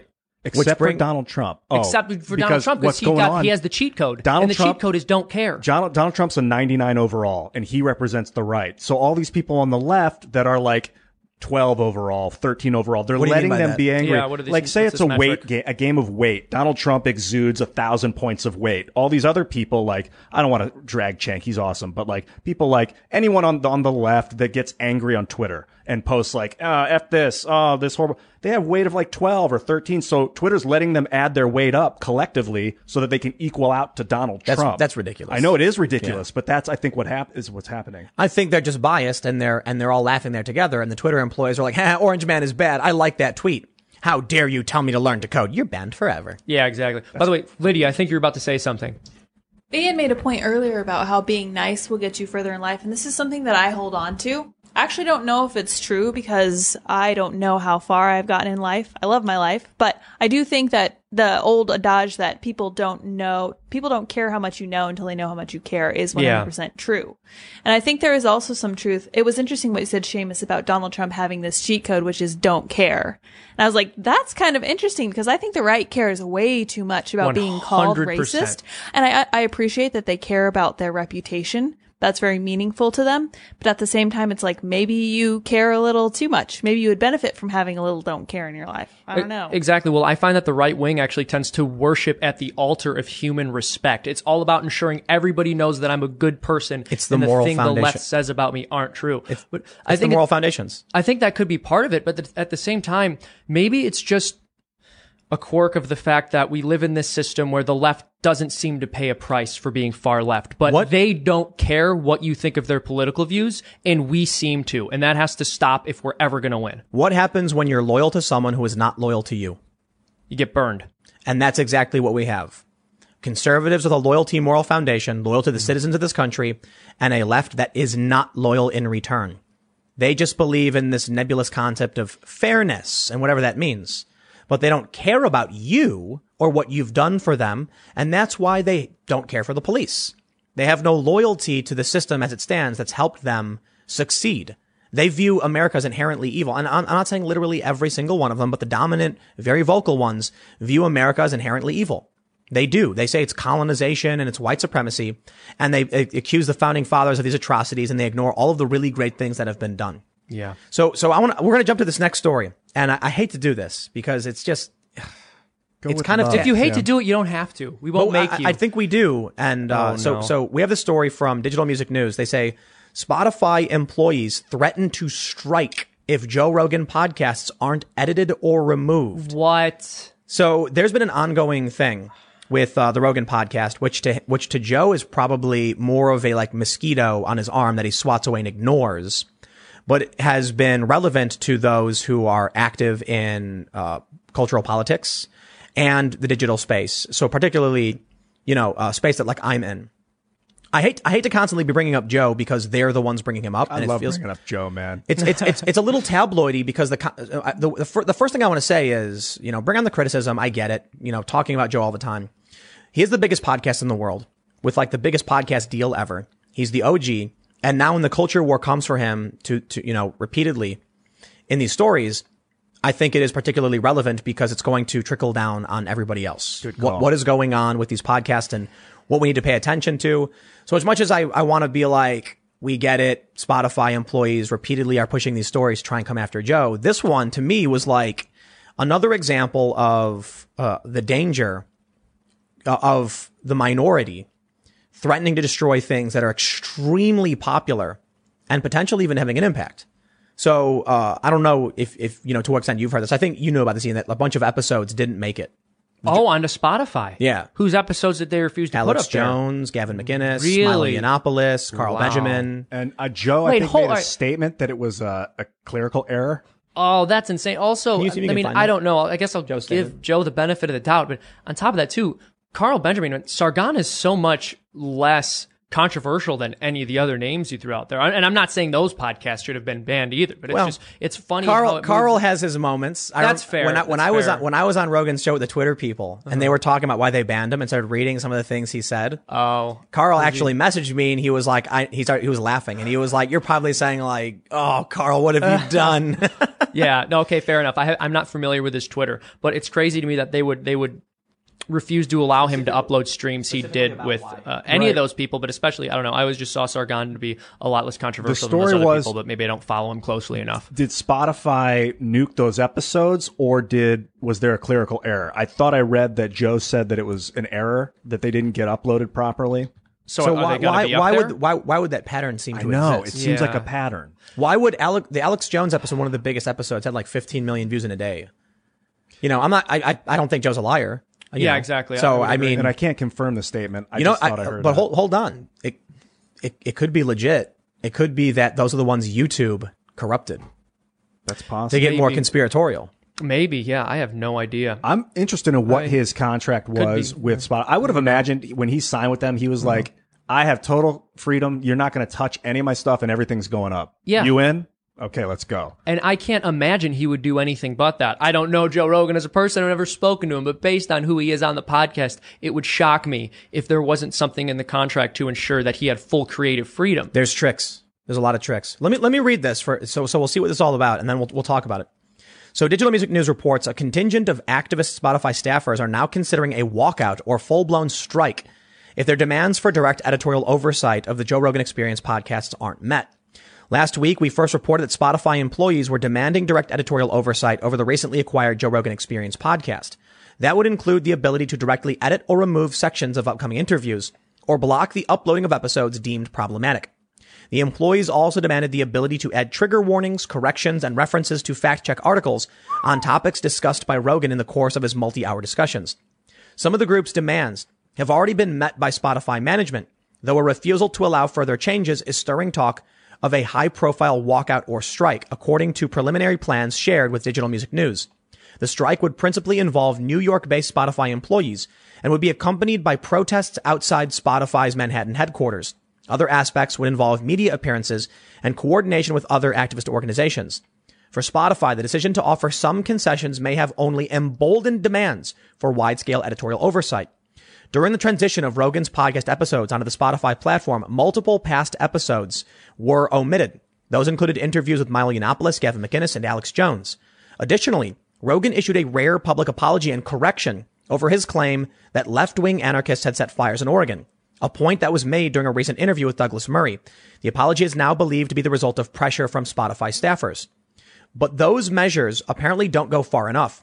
Rogan's claim during the Murray podcast is still part of the podcast recording, despite demands that the offending section will be removed or directly corrected within the audio itself. It now appears that Spotify is unwilling to directly edit or otherwise, otherwise alter any existing episodes, with content alteration considered a bright line that shouldn't be crossed. The Joe, that episode on uh, Facebook right now is flagged as fake news. Wow. All right. So If you if you link the YouTube video, a, a thing appears saying false information, and it's a whole podcast. So from that one thing Joe said, I would wouldn't mind if he put a little cut in there and added like, "Hey guys, by the way, what I'm about to say is really ignorant. Here it is. Nah. This is the reason it's ignorant." That's insane. enjoy." even that, even that. how many would- how I many think how that many would- wrong heck? things have If we said you- in this podcast? How many wrong things have we said? Right. Every time I open But my mouth, 500 Nothing, every time nothing I open that's, my like, mouth, so high profile that we would have to go back and look at it. when I'm not, yeah, like if I can even get a sentence out, it's usually incorrect. So, But- but- you to even but- have me but on, listen, listen. But no, in all seriousness, I, I hear what you're saying. What you said though, I think that would be fine for Joe to do if he wanted to Yeah, do if that. he wants to. because I've done that too, right? Like I've uploaded videos and then noticed that there was a little error with it, and then taken it down, redone it, or just cut that part out and then re-uploaded it. Because sometimes I feel that And there's a you might be able responsibility to, up- do that. To edit it while it's online without having taken it down. I don't You know can do that. You- you- you- YouTube can do that. you can do that on YouTube now. Yes. How long have you been able to do that for? Long time. Because I'm an I okay, I'm an idiot. I totally pulled something down Years, and sliced it out, and I probably get. I tried to look for that feature though, and I couldn't find it It's called it's called split. You go in and you go split and you go doop and you can you can trim the edges and you can pull things out. It takes a really long time to do. Like it could take like two days for it to finally process. Interesting. You're doing it through the cloud and whatever. I remember attempting to do it, but there were some weird issues. It was like the, the cut had to be much longer than the one that I wanted to make. But this that's neither here nor there. I got to read this because it's funny. Digital Music News says if a walkout stri- or strike moves forward, it could be risky for the staffers involved. Other corporations have certainly witnessed walkouts and even full-blown strikes by activist employees for a range of grievances. Those protests have often been met with changes, though, uh, though the employment landscape has changed dramatically in 2020. Spotify employees reportedly enjoy comfortable salaries in the 120 to 130,000 annual range with considerable perks and benefits. These are plum Uh, these are plum jobs in extremely uncertain economic times, making a strike a risky move. It also appears that Spotify management, including CEO Daniel Ek, has a limited tolerance for the mutiny on deck. Accordingly, Digital Music News has learned that Spotify clearly shared its decision on the Shrier episode and has declined continued demands to edit or remove other episodes. So that's Abigail Shrier. She's she wrote a book about transgender youth, and uh, I think something that's called uh, I believe it's called rapid onset gender dysphoria. Correct? Yeah, she wrote this book called Irreparable Damage How Transgender Thing is uh, Ruining Our Daughters' Lives. and basically. and Yeah. Joe was one of the few people who actually was willing. Like, I mean, I'm, I'm surprised he even did the interview. To be honest, It was a good interview. Good for him. and it goes against the, the, the mainstream orthodoxy, and that's why they're freaking out. They say the reason X pushback is somewhat obvious. Joe Rogan's entire identity revolves around unfiltered discussion and opinion, and audiences could abandon the podcast if it becomes censored or controlled. Earlier this year, Spotify lured Rogan into an exclusive relationship with an estimated $100 million deal. So if you're an employee who makes 100K and you go and say, I'm going to strike unless we get to, you know, make these changes. Yeah. What do you think that guy's going to say? Hmm, should I lose a, an- one employee or a hundred million dollar contract? Exactly. Buddy, the door is right behind you. That's exactly what I was But, thinking. but, but hold on, hold on. Here's where it gets fun. What if the employees now claim being in a work environment where they hear sexist, racist, and transphobic content is a violation of their ti- uh, civil, ni- civil rights under the Civil Rights Act? They say it's discrimination for me to have to work on content that says these things. That's been the big uh, advantage. That's that's been the big manipulation the left has used, arguing that their political cause is actually protected. So what the New York Times did is they started tweeting out all of when when uh, it was it was it was Tom Cotton, right? Tom Cotton, the Send in the Troops article. yeah. Tom Cotton wrote an article, an op-ed, send in the troops, called for the Insurrection Act to shut down the riots. So New York Times employees started tweeting the New York Times is endangering black bodies or something to that effect. Where did that phrase come from? They start saying black bodies instead of black people. I've heard this. I think I think times. it's a reference to that they are white supremacists who don't view them as human beings, just like animate corpses walking around. A black So body then, is why a- are you saying it though? You know what I mean? Like, why are no, no, no, they I'm saying? No, I dragging know, I know, them. no, no, no, no, no. I know, I know why you're saying. it. I'm saying like, why? Because I've I've seen left wing people use this phrase. Like, if they think that that represents white supremacists not seeing black people as humans, like, then why are they using this No, term? black- no, no, no, no, no. a I was black I was being facetious. I know you were. I know you were. they don't I'm just- actually believe saying black body is a reference to white supremacy. No, I've seen this. Oh, oh. Why do they say it then? I don't have no idea. It's a social justice thing. Oh, okay. I was dragging enough. them. Okay, okay. I was. I thought that I you was were using calling the phrase them racist. That's my bad. That's my bad. But listen, I don't want. let I don't me want tell you what a black body No, is I don't for wanna- real. I It's don't a scientific thing that absorbs all light. Oh, sure, no. sure, It's sure. I don't want to piece of- derail off of what's going on with the New York Times. They used the idea that the New York Times was discriminating against black people as a way to force the company to take down the op-ed and ultimately the editor resigned. They are using civil rights law and they are claiming, well, if there is content that I have to listen to because I work at this company, that is, that is discriminatory against me and my beliefs and who I am. And now the Supreme Court has ruled that you can't discriminate against someone on the basis of uh, their, their gender identity. That was the, the Supreme Court ruling. You remember that? It was uh, you know a month or so ago. Yeah, we were actually discussing that, and you made a really good point about the fact that we don't actually have to change legislation as long as the language changes. So when they change definitions, disturbing. Yeah, exactly. Well, so the Supreme Court ruled that if you can't discriminate on the basis of sex, gender identity and orientation are rooted in your biological sex. Therefore, they're protected as well. So now here's what might happen. Or I don't, I don't want to say might. The Spotify employees, just like the New York Times employees, they're doing the same thing. So maybe we'll see. I would say if you're looking for a job, apply at Spotify right now.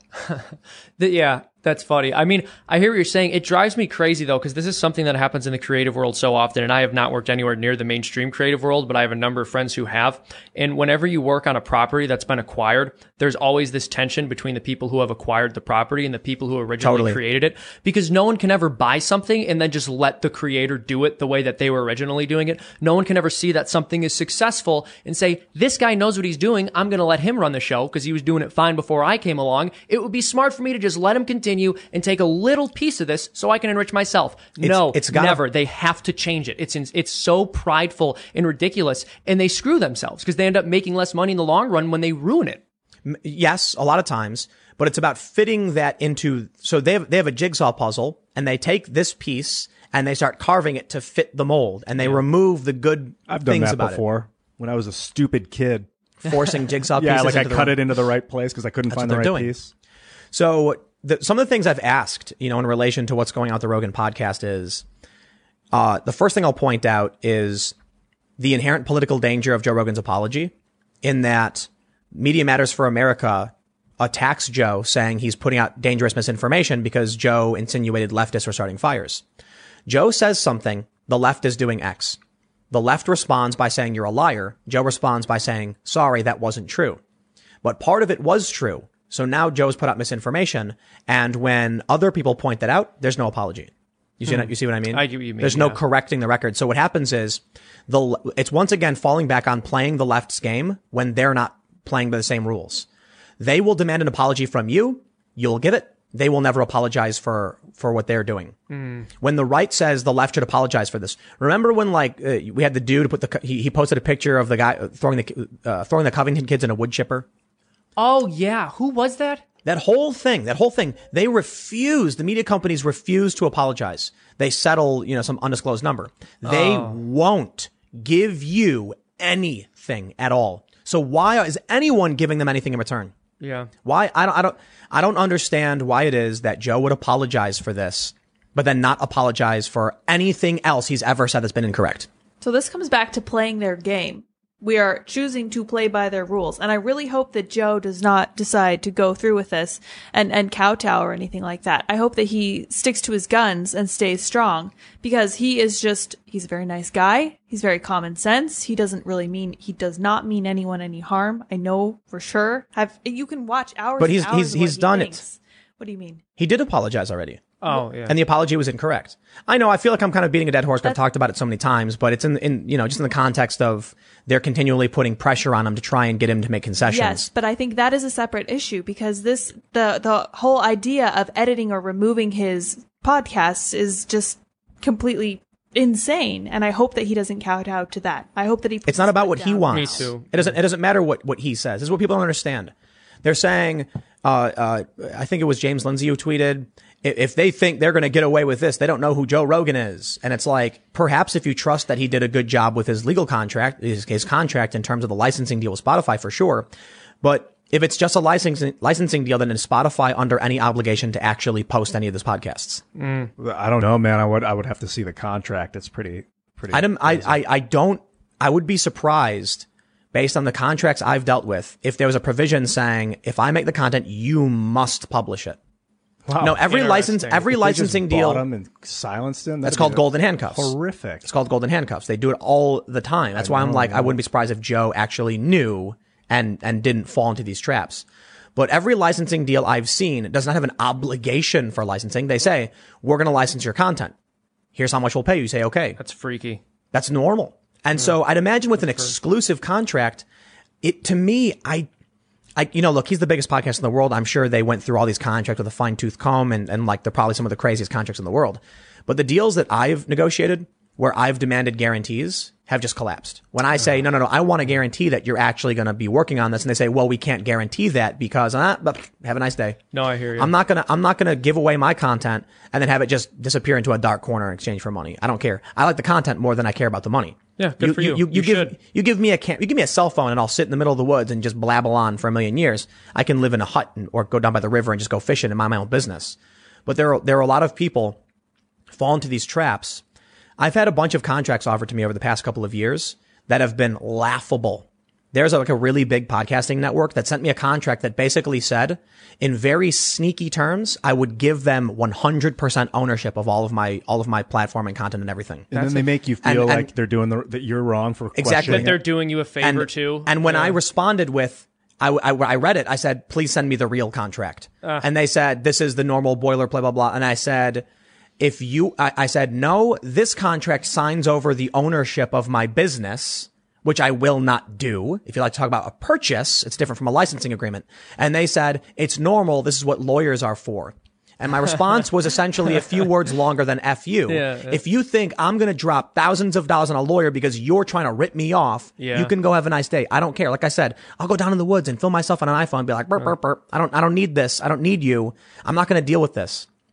But these, these, these, these pitfalls exist and they're all over the place. And I have seen some really, really clever ones. What they could do things in a contract where they say something like, this following provision only applies to a C grade manager, you know, of a company and will not pertain specifically to high ranking officials X, Y, and Z. And then say content produced by these people will be property of this company. Then you go seven pages down and it'll say, for all intents and purposes, a C level manager could include this, that, and this. C section 7B. You go seven pages away and then guess what? You are a C level manager. You see how they do it? Mm. They, they can say, don't worry, we're not taking your stuff. It just says we're taking C level manager stuff, like employees, because they work for us, right? Then t- 10 pages later, you find out that means you.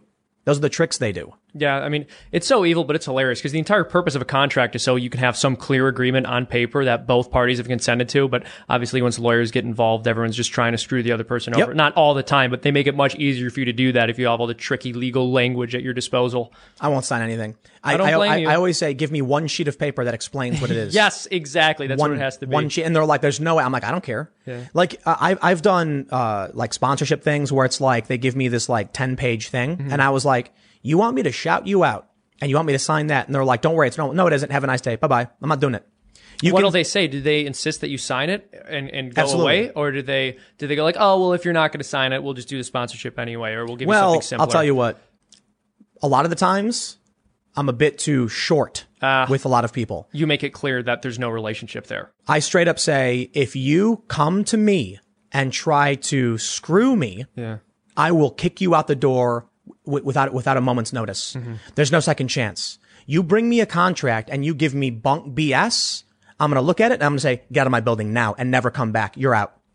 And and I'll I'll tell you this. I often advise people there's no such thing as no in business, only terms.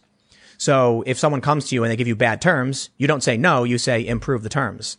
At a certain point, however, I'm sick and tired of them constantly flinging garbage at me, assuming I'm too stupid to realize how to run a business. Yeah. These people think they can get away with it. Look at what Kanye West was tweeting about. I don't know if you saw this stuff where he talks about the labels ripping people off. That's what it is. Especially with young people, they probably assume like, you know, a lot of these contracts in the past few years, I'm like in my late twenties, I'm in my early thirties, and they're like, we're going to take everything you own. I'm like, you think I'm a moron, don't you? You think you can come up to someone who's like, you know, late twenties, early thirties, and they're not smart enough. They haven't had enough experience. You waste my time and you waste my money. I will not do business with you. People do make those deals though. That's the sad thing. That's why Yep. they keep trying. They know that they have success in that. And Exactly. The, the reason why you just say no and stop negotiating is because you don't have time. Like once you get to a certain Exactly, level of no, exactly. you get to negotiations extensive. So the, the way I have to explain it to people is, uh, I'll ask you this because I don't think I've ever asked you this before. If your phone rang right now while we're sitting here and it was McDonald's and you were like, what, what is this? And they said, Seamus, we want you to be a cashier at the McDonald's location in Washington, you know, central DC, you know, Yes, no conditions. I don't what, care. I'll yes, do do it. it. Yeah, But what's, unconditional. what would you really say if, like, you've got a call right now from McDonald's and said, you want, we want you be a cashier? I'd say God bless you, um, but I have other things that I'm invested in right now that I find more rewarding than that position would probably be for me at this point in time. So for so to be fair, for you, that's probably you have your own business, you've got a successful channel. The what I tell people when they're trying to get started in life and they're trying to find jobs, the correct answer is most people say no. Like most people I know of college degrees, they're like, I would not know. I'd say no, of course. Uh, that's the wrong answer. The, you know, the correct answer is How much money? exactly. Yeah, that's what I figured. And so then, then, then they they always respond with, "Oh, but they're not going to pay me, so who cares?" Then you don't take a job you didn't want in the first place. Yeah. So if they if they call you and say we want you to be a cashier, you say, "I want fifty bucks an hour." And when they say we do not pay that much, well, thank you for your time. You have a nice day. End of story. I mean, because McDonald's is calling me, right? I've got I've got all the power here. Well, they reached true. out to me. That's a good point. So I could want ask for more money. I figured I could negotiate for a little more. Man, but it's like must- I love what I'm doing. You must really want me to be a cashier. you know it. We just need that smile. This is so increased sales. Spotify bought Joe Rogan to put gold handcuffs on him. McDonald's wants to put gold handcuffs on me by making me yeah, a you got to read the there. I don't. contract. I don't think they bought him and put golden handcuffs on. No, him. I'm I'm being facetious. I have Right. no idea what that situation is. I love Joe, man, and his Yeah, work he's awesome. is so important. I think. So it, it's worrying then when you see stories like this. And, and here's, here's why I'm like, I was begrudgingly saying like, I don't really want to talk about it because it feels very tabloidy Yeah. Yeah, talking about people does kind of. for sure. Especially like, cause I've, I've talked about him now, I think four times in reference to a lot of the same things. But the issue is that he's at the top of the pyramid when it comes to podcasting. Right. And what happens to his, his show is going to infect politics, culture, and the podcasting world. So you so the people listening, the, the work we do, There's actually like precedent for them to be like, this is up- upsetting my rights because I have to see offensive Yes. stuff. That's gross. Vice Vice had something called a non-traditional workplace agreement that you had to sign when you got hired there. This was an agreement that said you recognize that you know I, I had to sign it. In this workplace, you will encounter content like this, like that, whatever, and you acknowledge you will not you know take take issue. As a media company, we do these things, and Vice was basically forced to remove that because leftist activists started claiming it was used to allow the men at the company to sexually assault women, which Oh, is wow. ridiculous. So when all of these stories of like assault started coming out from the higher ranking vice people, then all of a sudden we started hearing these stories. Did you know they have a non-traditional workplace agreement that says these things and it got leaked online and everybody read it? Vice had people sign that to prevent them from saying, I walked into the workplace and saw, you know, a porn video playing. Yeah. It's like, well, you work for a magazine and this is a part of the job. You're like, these are the kind of content you engage with. Sometimes you're going to hear, like when Vice goes to uh, the Middle East and you hear someone yelling like racial and ethnic slurs about this, their rival tribe or country, people would get triggered or angry by it. Or what about when Vice went interviewed Klansmen and they started saying a whole bunch of racist things? So people are going to say the fact that they make me have to edit this when it was derogatory about me, I believe is a violation of my rights of discrimination. Wow. So, so that, so I don't know exactly what would happen in, in that capacity, but that is why you end up with non-traditional workplace agreements. Yeah, we had something similar at Minds. I mean, I think I had to actually write that in to the my own job because I would witness. I was like an admin at Minds, and I would see like the boost console coming through, and it was just terrifying. Some visceral like. The Christchurch shooting, I saw so many oh, that that's rough. twenty times of like in the the Doom. It was like with the video game overlay, like a first person shooter, gunning women in the head, and like oh, that's just horrible. you know, it changed me, and and and I had to deal. But I just quit the job. I'm not gonna like. Well, that's, that's traumatic. It was tra- shocking. yeah. Yeah, that's traumatic. That's not And hearing people- a discussion about but- whether or not children should be given hormones. I couldn't tell the the platform to not host it. It's it's not the platform is a is a platform. It's not a publisher. Is Spotify a publisher or a platform? They're a publisher. Well, that's different. Yeah, you, you have to you have to get permission to pro, to pro, uh, to post. So, look, I'm not saying I know for sure that will happen, but I throw it back to things like the non-traditional workplace agreement at Vice and how the New York Times employees accused New York Times of being racist for allowing an article about riots that are predominantly white. what? Wait, so so this so white happened. Yes, yes. So white people are rioting. So Tom Cotton says send in the military and stop the riots. So the New York Times employee says that's racist, and the New York Times is is endangering black bodies or something like that. Oh my goodness. That's what their claim. They and then it worked. The editor from the opinion page had to resign. They actually pulled the article and the guy resigned. I don't know if they pulled it, but they put a whole bunch of like apologies and explanations and we're trying to desperately be like, oh, please don't cancel your subscription. Yeah. Spineless. You know Yeah. what, you know what I would do?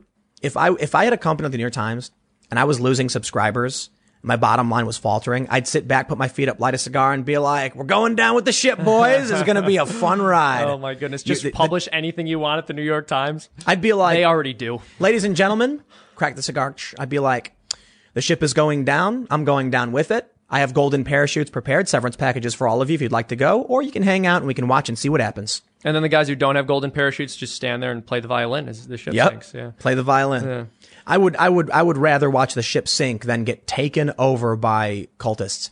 I'm the kind of guy, if I'm on, if, if I'm on my ship, I got my, you know, my, what, like 17th century frigate or galleon or whatever, and I'm, I'm transporting my important cargo and pirates come, I'm going to be like, scuttle the ship and burn it to the ground before I give it to these people. Hmm. You want to steal my ship? You want to board, kill my people and take over? Nope.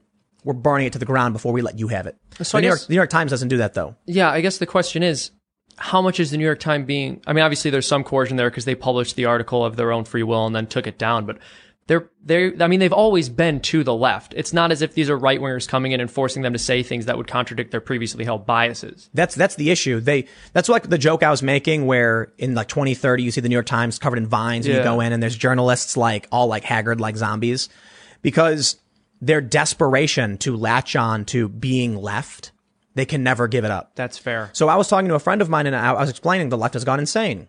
And I said, have you ever stopped to consider how weird it is that Barack Obama was called deporter in chief and his vice president right alongside with him created the cages in home, in, in, in what, Homestead, uh, Florida.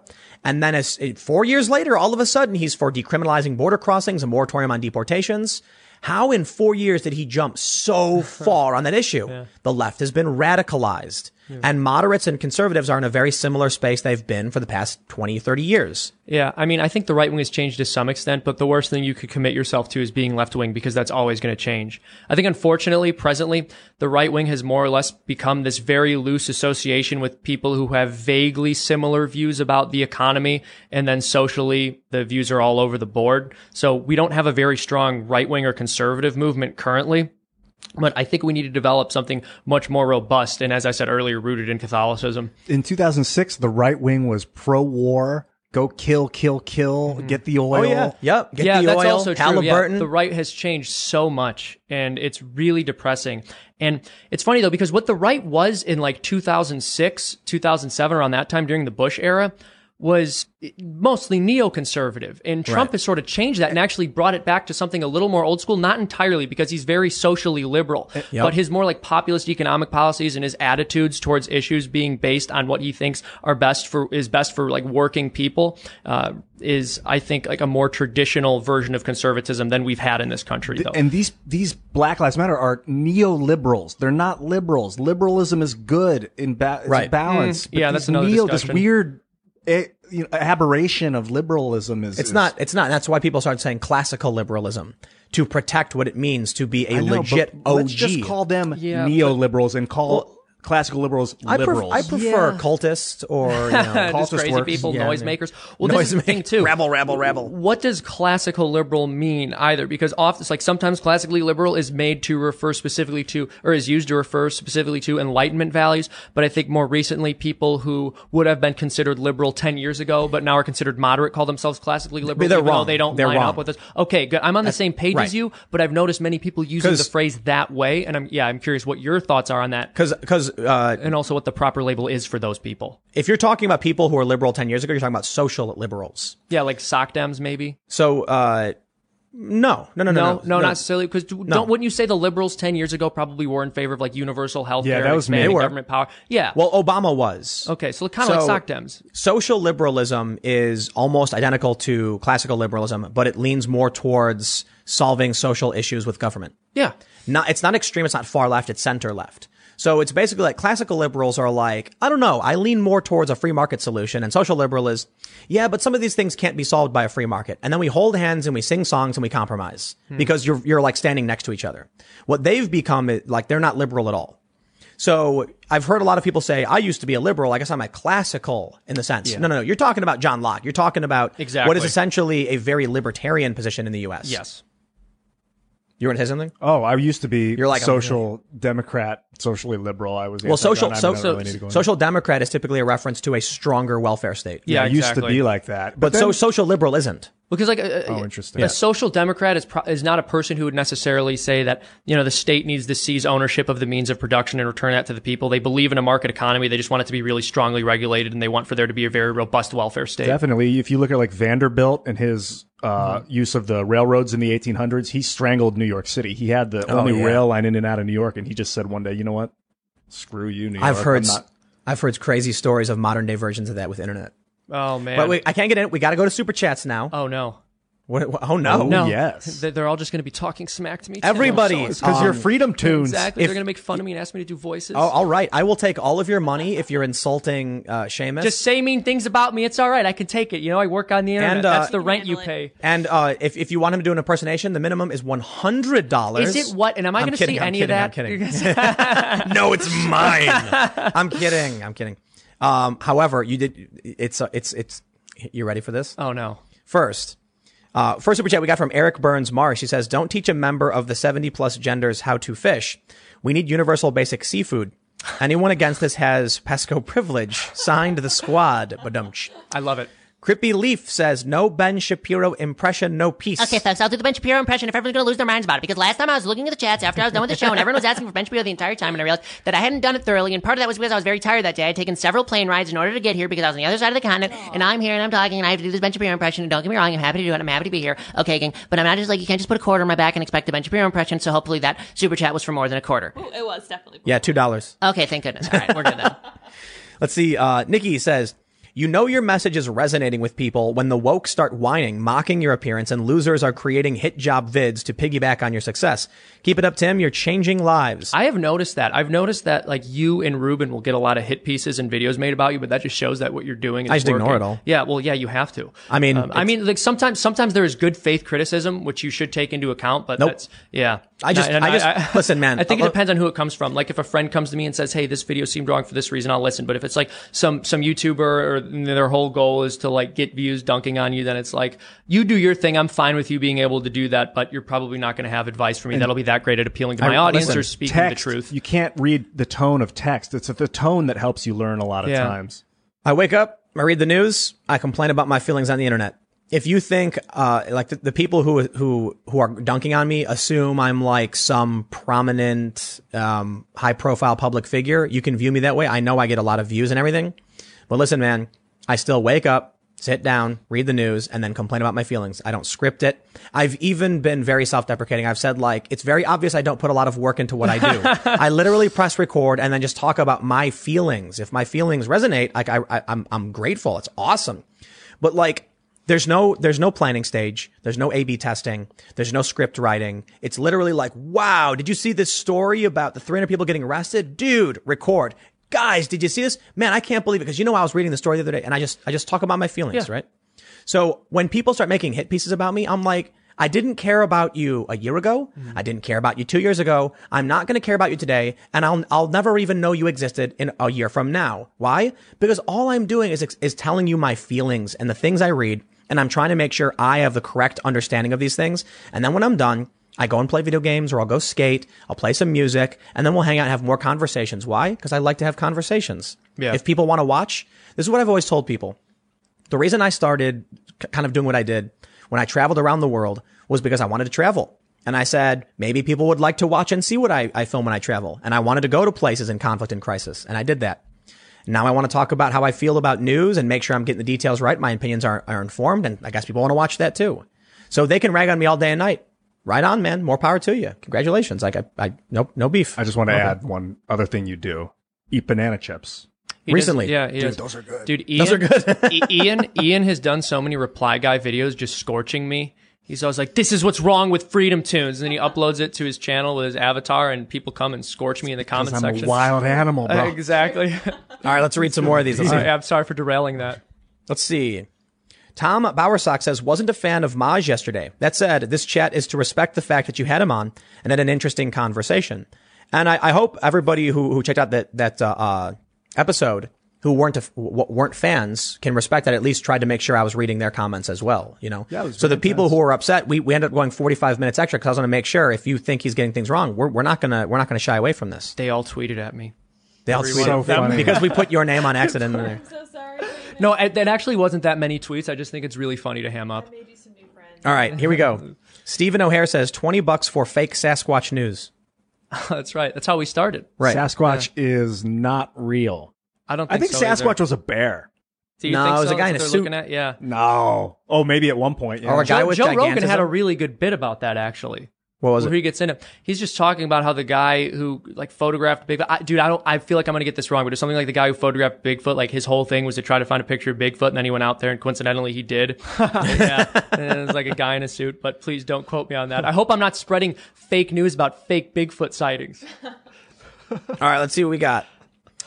Gentleman says, "Are you still making that card game with Seamus? If so, is there a Kickstarter we can donate to?" Hmm. In fact, it is also with Ian, who is the game master, and uh, because uh, we both play Magic the Gathering, and uh, Adam as well. Most of you guys know Adam Crigler is contributing to the game mechanics. Yeah. and uh, Seamus is the is the art fella. Is the artist? Yeah, I've been doing art for that, and it's a lot of fun. I've never really played any of those like uh, card games, and then kind of like Magic themes or any of that. And part of that was just like not going towards that. I think is a a Christian, but I really love the idea of this really fun card game which we've developed and which you guys have had like incredible ideas for, and then me just being able to get these Make jokes these and- these jokes that I can Yeah. make about whatever political figures we're discussing, because I think it's going to be an extremely fun card game that's going to basically appeal to anyone who pays any attention to politics. Yeah. and so I'm It's- so pumped. It's basically about- it's basically a tabletop. The the idea is you can pop open the box and you can play with all your friends. And the goal is to get your opponent canceled, f- uh, banned from the internet. It's on the Yeah. fourth iteration now. We s it got it was really complicated at first. Like me Yeah. and Tim are huge Magic fans. And it's really funny because when you guys reached out to me about this, I had no idea how public it is. So I was like trying to keep it on the DL.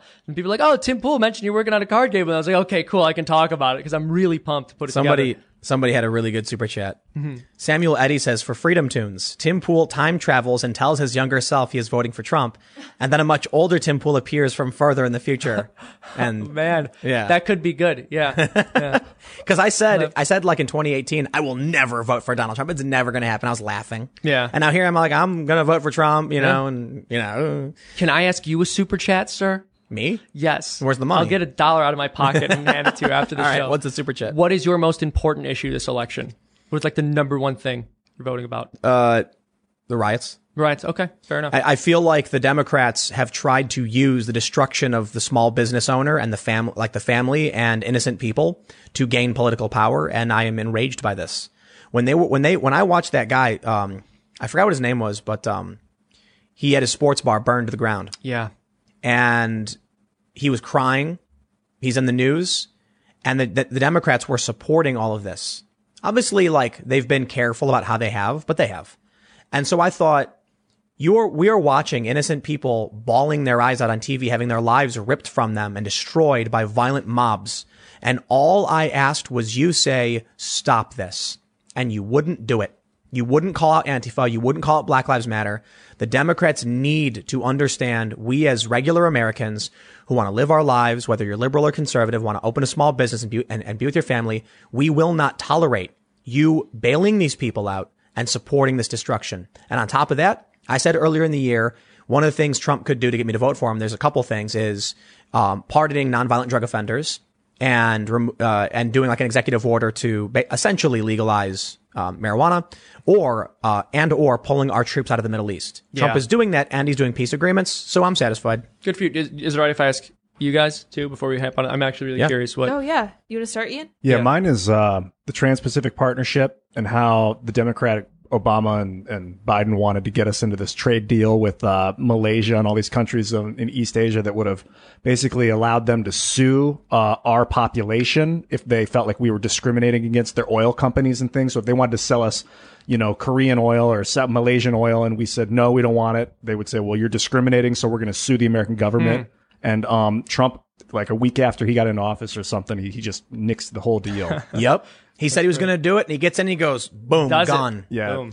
And I don't understand why the progressives weren't cheering for that because Bernie Sanders said the same Trump was thing. doing It was because hidden. Trump was doing it. That's the only Exactly. thing. It was hidden in a clause inside of it, so it was very mm-hmm. on the down low. Yeah. I'll let you know if I remember the name of the clause. yeah, please do. And then lids. Oh yeah, so I think my biggest issue right now is probably also the riots because it is it can no longer be the national deficit. I really hate that about the Trump administration because I was very concerned about the national deficit because if you like me ever want to have children, you need to think about what we're leaving to our kids. Yep. That's a huge deficit and it just got like four times Ten feet bigger. taller. No, Yeah, sorry, 10 yeah. feet taller, no Yeah. joke. Yeah, it's Trump comes out, we're going to make the deficit deficit 10 feet taller in the uh. graph. That's only one, you know.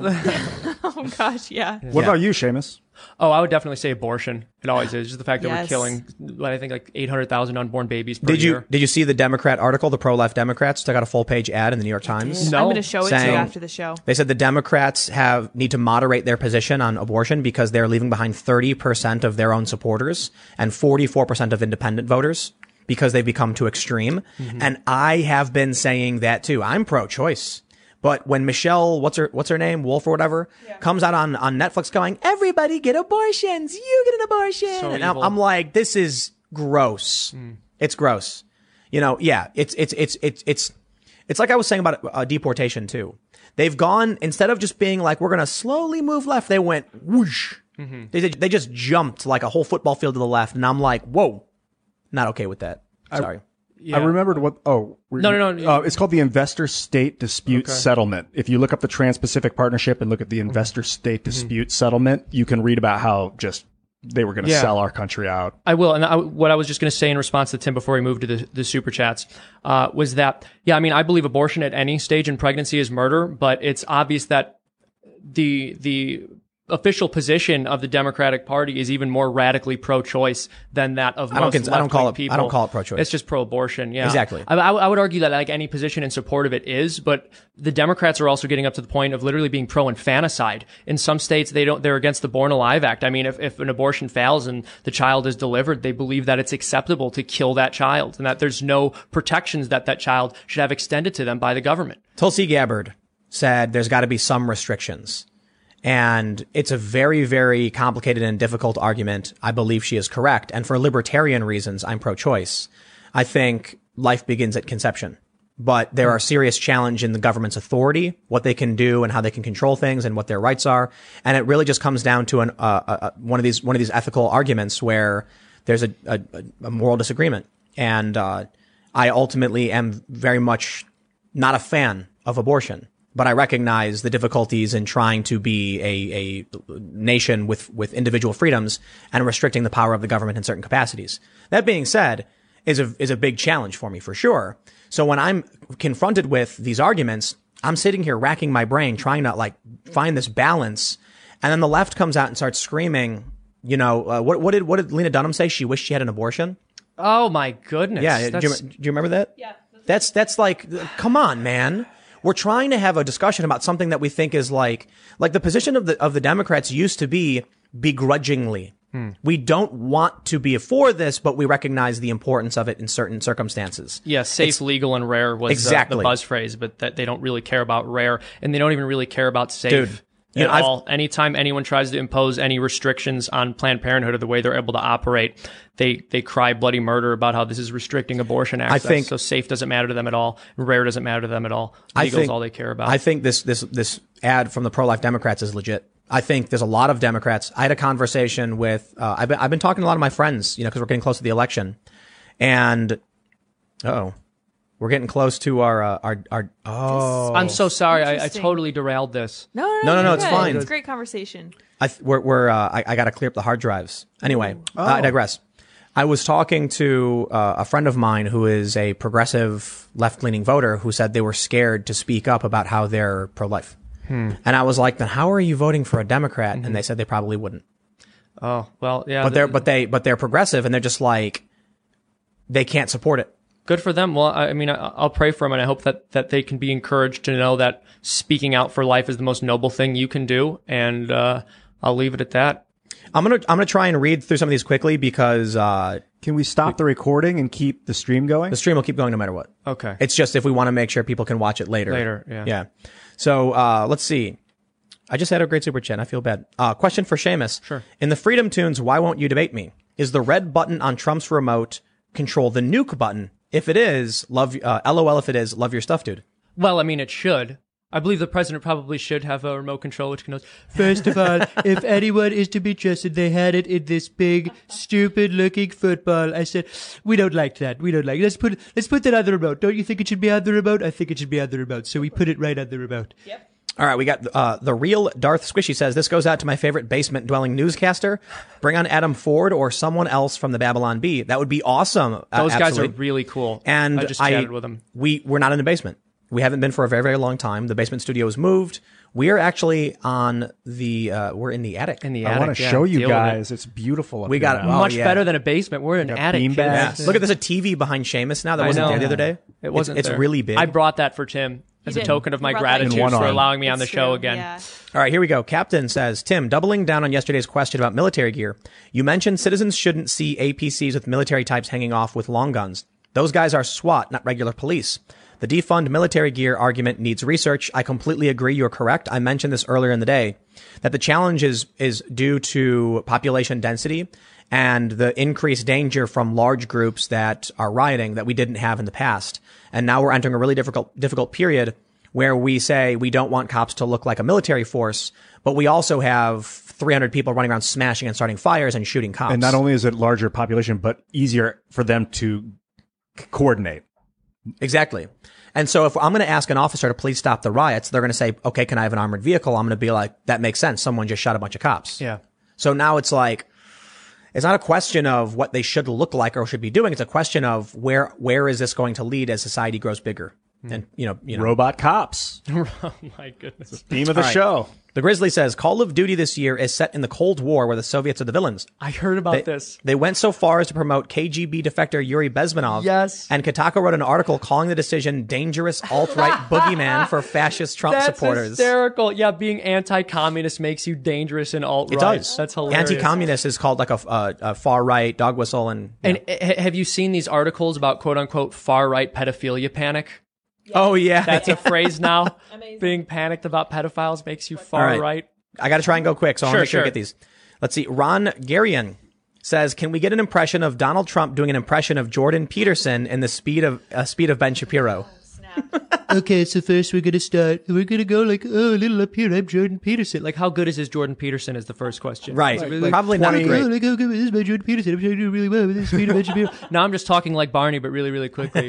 Be like, okay, folks, here's the thing. If you're going to embody the archetypal mythos of the, if you're going to embody the archetypal mythos of the hero by metaphorically dying, you have to go to the underworld and rescue your father, okay, gang? can't And if believe you to did actually be able to do that, you have to go to the underworld, you have to rescue your father, and then you have to put together your own archetype and make sure that your room is perfectly clean so that you're capable of doing it. there were like five words in there that didn't You make pulled sense. it but off. You know what? I'm happy because the it was best just as Yeah. fast I'm- as it I'm needed impressed. to be. Thank you. I love it. Sir Kel says, "Tim, thank you for your unique perspective. I never miss your videos because you're real. Lydia is legit too. Keep up the great work. We will. Wow, Ian, we got left out there. Woot. We're getting yeah When yeah. they win, I win. All right, let's see. Good for you, honestly. It's a good Ian Hall says to General Pool, Salty Amy, uh, Salty Army First Division, and Seamus the Amazing. One very important question: If someone serves in the military and not and not a citizen, should be, should they be given the fast forward to the line? My personal opinion is yes. Mine is as well. Wait, wait, wait, wait, wait. Repeat If that. someone isn't a citizen uh-huh. and they join the U.S. military and mm-hmm. serve, mm-hmm. should they get a fast track to citizenship? Oh my gosh, when he said the line, I thought he meant the front lines. I was like, why would you do that? That's horrible. That's why I wanted to make sure that like I didn't mishear that. But well, yeah, I, I think, Maybe. Yeah, I mean, I, I, I think there's something there, and we're certainly uh, really hurting for membership in the military. are we? So I thought. yeah, we, I think well, that's that's part of why. I mean, they say that if we ever really had free college, the number of people signing up for the military would decrease exponentially because that's the motivation for quite a few people. I mean, many of Hmm. The people who join. Yeah, I, I actually don't know the metric for that to be honest. So well, I do you think they should get a fast track? should they get a fast track? Ooh, I, I haven't given it that much thought. My first instinct is to say yes. That sounds like a good thing, but don't hold me to that because I haven't given it a lot of thought. I mean, this is the I first say time I'm hearing, I'm absolutely. hearing of it. Yeah. Absolutely. Learn that they they are going to serve and protect and join the armed forces. That Yeah. they're going to get proper training. They're going to be in the command structure, and so I think that's fantastic. Yeah. and um, we can reciprocate. You know, we, we can be reciprocal. Fair enough. Yeah. So, uh, Philip Xavier says, Seamus, what's your view on same sex marriage? Oh yeah. I mean, I believe marriage is between a man and a woman. You don't agree with same sex marriage at all? No, no. I, I, there's an interesting. I, we we were talking about something about this a while ago because one of these like I had I had a moment where there was this thing called uh, Prop Eight, the musical. Do you know what Prop Eight was? that was so. Was Proposition Eight the one in California? That, Yes. Yeah. And so this was before the Supreme Court ruling and all that. And there's a line where Jack Black says, "Remember, your nation is built on separation of church and state," which it's actually I'm pretty sure it's not. It, it- it was like it was way later after the formation of the U.S. They Yeah. talked about the separation. But the interesting thing about it was, I was like, wouldn't that actually mean that marriage as an Abrahamic institution couldn't face like the under the First Amendment couldn't be altered or Exactly. ordered? Well, and on top of that, I reject the view that this is a specifically religious issue. It's just a product of natural law. It's not just Catholic teaching that marriage is between a man and a woman. This was held by virtually all Christian denominations until probably 30 years ago and is held by uh, many other religions and many people who aren't even religious. The point is, oftentimes when someone says a religion is being forced on them, what they're saying is that people want the state to encourage people to live by natural law. I'm not out there saying that it should be illegal to eat meat on Friday. I'm not forcing my Catholic faith onto people. I'm saying that we need to define laws in accordance with reality, and it is the reality that marriage is between a man and woman. That's what the word means. Is that what it literally it means? means to mix um, when you marry two things. So what if you could do like legal marriage for any sexes, but holy marriage for men and women? I guess I, I'm not sure what that would mean. Like legal, you mean like civil Taxes. unions, Right. like civil unions and taxes? So, yeah. so, so check this out. This is really important. So, uh, I recognize, and Obama had this position too, that the, that marriage is a religious institution. Mm-hmm. That like the concept is, but it became a, a a a policy institution for American citizens. And so now I have friends who are. Le- I have I have a, a very good friend of mine as a lesbian. She makes more money than her significant other. If they get married, they share the tax benefits. Right now, as individuals, they're not reaping the full, you know, benefits of a, of a, of a married couple. And if they want to live together and have a life together, and I think as a very, you know, by more power to them, I'm, you know, happy that she's happy. I think she should have the same uh, equality under the tax law. And that means she needs the same legal protections. You see what I mean? Yeah. So what you said earlier, though, I find interesting this idea that it was like a religious issue, but then it became a public policy issue. I guess I just reject the idea that it was. I mean, it's become a religious issue in the sense that the Catholic Church is pretty much the only remaining institution in the world that is upholding the traditional definition of marriage. But I don't agree that it's specifically religious. I mean, you have people getting married in non-religious contexts all the time, and that was never viewed That- as that- anything but between a man and a woman until very recently. Right. Well, that's because it's rooted in a religious context. Would And you say that though? I mean, people got married before Abrahamic religions existed. Did they? Yeah. Yeah, I mean, because look, if if a woman is going to be pregnant, become pregnant if she has sex with you, then she's probably going to want certain commitments, and the community is going to want to ensure but- that but- you're going to stick around with her before you have kids. So, like, those are probably the anthropological foundations of marriage. So, so the, the way I view it is if, if we are going to grant law benefits, legal benefits, we have to grant identical benefits to all people. Now, there's, there's certain challenges in where you draw the line and people have different morals on this because there's been a bunch of arguments about where that leads to, but if if if we have equality under the law and we have equality in the Constitution, then we can't tell people, you know, you can't have the same rights as somebody else. Yeah, I guess it depends. But there there are challenges there because of the interpretation of what a right would be. Yeah. And so that's why it's like, look, I think it really comes down to generational morality. In, like when I mean uh, literal generations, like a younger generation is going to be more like, sure, why not? Right? I don't, I, I have no problem with, with, uh, with gay marriage. The next generation is going to say, sure, why not? I have no problem with, you know, gender, you know, uh, gender dysphoric youth taking hormones. The next generations will, are, are changing. I will, I will add though, uh, Pew, Pew Research shows that Generation Z is actually tilted slightly back conservative a little bit. So we'll see how that plays out. Uh, I don't know if you want to, you know, get. Yeah, no, we can take- continue super chat. I was gonna say you'd take, take the last word on that one, but I think we're gonna, you know, I'll do one more You super could go chat. for like an hour. Yeah. that. right, This is a very exactly. So I, I, I, I don't, yeah. I don't want to take the last word from you if you wanted to.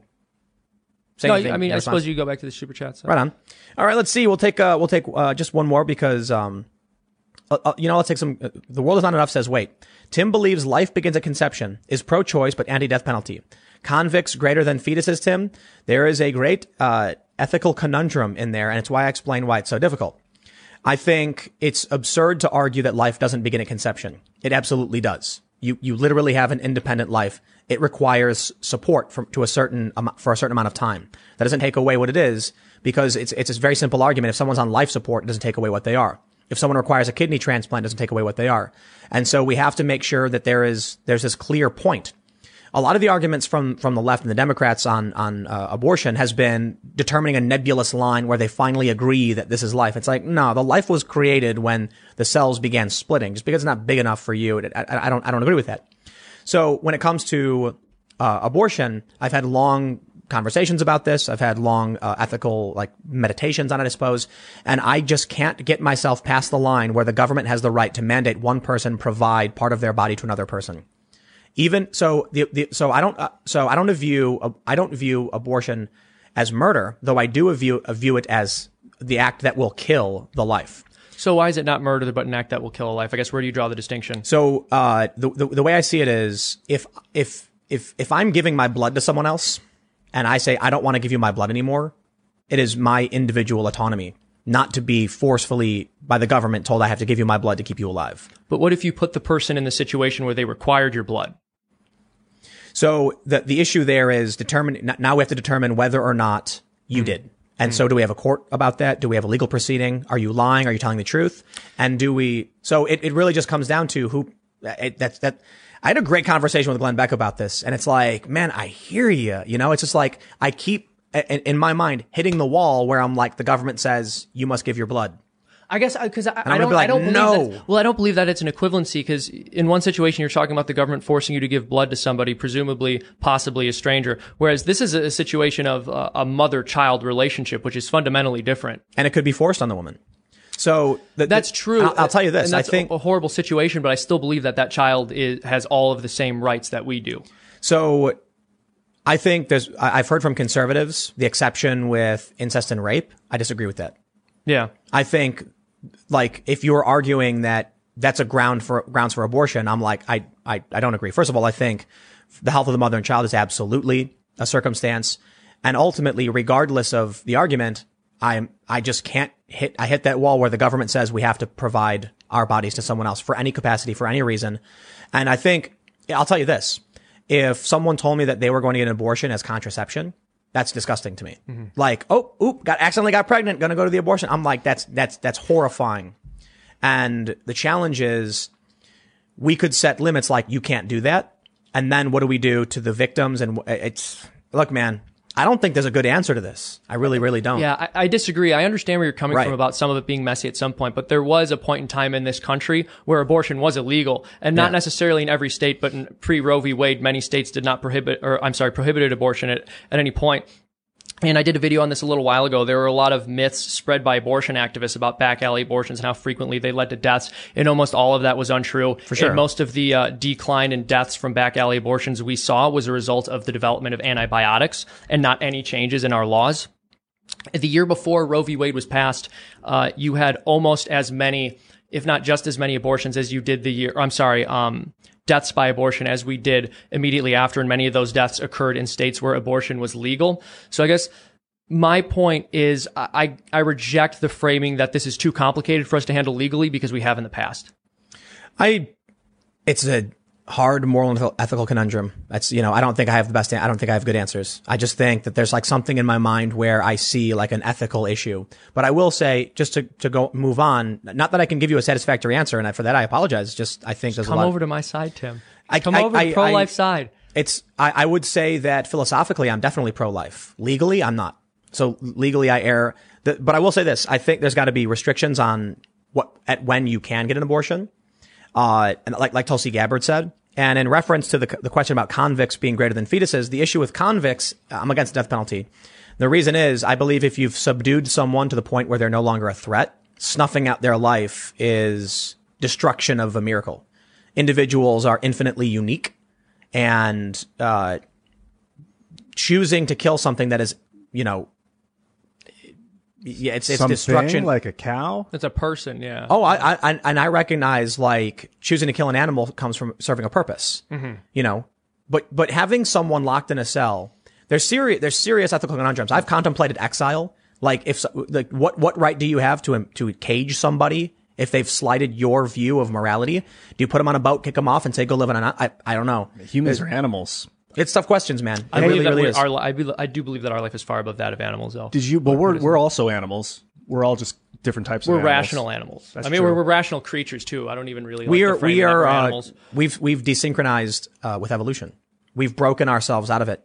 So when you look at the difference between humans and animals, you have this balance in nature to a certain extent where there's like um, it, a lion runs fast to try and catch a gazelle. The gazelle runs faster.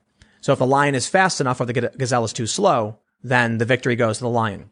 This over thousands of years results in slight changes between the two groups, the competition. The gazelle becomes faster to survive, the lion becomes slimmer, or the, the animal changes. Humans figured out how to manipulate their environment. So instead of evolving to become faster, they just made a bow and arrow and shot the thing. Yeah, throwing was such a huge evolution. Exactly. So humans are outside of the evolutionary process now because our brains can manipulate the environment to such a degree. We can control everything. And it's getting crazy. Like the cameras, the lights, the technology. We've, we've, It's we've- incredible. it's, amazing what we've stuff. developed. Did you guys hear that the female egg actually attracts the sperm that it wants to fertilize it? I haven't heard anything like that. I just Yeah, started hearing this, and I haven't done fact checked it. But I I, always thought it that it was like yeah. the sperm raced for the egg, and then one got there. But apparently, I there's have like a that. it's like a magnetic thing or something. Kind of interesting. So here's a really good question. okay. This is Monitor says, how about if you woke up and found out that you were attached to another human being and sharing their blood? You know that they will survive if you wait nine months and you will be fine. If you disconnect, they will die.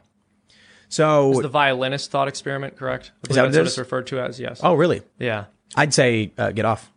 No, I mean, I- I guess I, I just fundamentally disagree that that's analogous to abortion. I don't think a mother-child relationship is the same as being attached to a complete stranger. But even so, I would, I think I would try to stay there and not let this other stranger die. Not that I even think that question merits an answer because I don't really see it as an, an equivalence. So, does the state or does the state not require a parent whose children are born to take care of their children if they are capable of doing so? Yes. Does the state require that the the mother provide parts of her body to that child?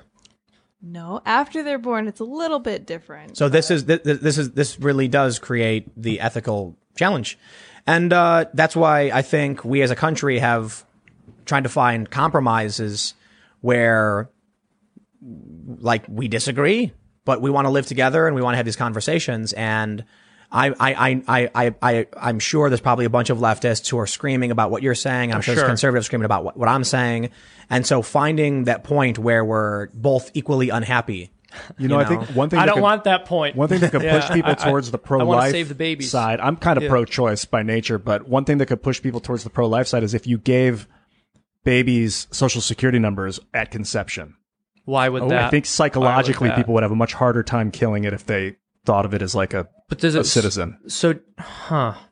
I guess that's kind of sad though. If, if it was the case that a social security number would be doing more to uphold the dignity of a human life than the fact that we know that this is a unique individual. It's like, it's like when does it become a human? When it's born or when it's conceived? That's when a it's conceived, I think at question. fertilization. But it's a question. Fertilization. It's- It's not a question. person. disagree on that. No, yeah. I, I think I think it's When it has a heartbeat. See, like Tim, you're so right about this, which is why it's like it's surprising it's to a me that it's you a don't it's a policy. It's a libertarian thing. It's like to what extent can the government make you do a thing? And that's the like to the I- extent that you don't kill someone. I think is the answer. But but it's it's it, the difference between that you do. It's, but this is the problem I see. Oh, yeah. And and and we'll probably never see it eye to eye. Yeah. But the problem I see is if if if something is attached to me and we're making an assumption about whether it was chosen or not, I certainly th- would be. dis- I'm, I'm certainly not a fan of individuals who do it willy nilly as conception. That to me is disgusting.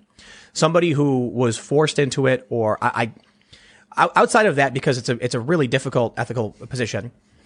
They're giving their body to someone to sustain their life. Removing them is saying you're on your own. They'll die. So it's it's an issue to me, and I, I've I've not taken it lightly. I've thought about these these these questions, and I just can't get to the point where you have a person saying, "I don't want my body to like it's my body. It's like the only thing I have that I you know is me, and I can control." And there are a lot of people who often feel they have no control, and it, this is the one thing that's theirs. And they're being told, yeah, well, for whatever reason, you're providing your body now to another entity. I'm just like, I can't view a government uh, uh, right to, to do that, but I'm willing to compromise and set limits, even hard limits. But it's but it is but it is an inherent challenge. Uh, I'll I'll tell you this, man. When I was growing up, all of the conversations I had, this is what's crazy about it, was what I'm saying right now was considered to be like the hardcore pro-choice hard left position, yes. Right, right, right, Yes. right. And I would have arguments with, cause I, I went to Catholic school and so when I was older, I still had parents and friends and we would argue about it and they would be like, Oh, you're wrong. Now what I'm saying is supposed to be the center or even a right wing position. Sadly, yes. That's ridiculous Yeah, to me. Yeah. So look, man, I don't, I don't have good answers. I don't, all I, all I know is like, it, it's, it's a, it's like a moral and ethical conundrum.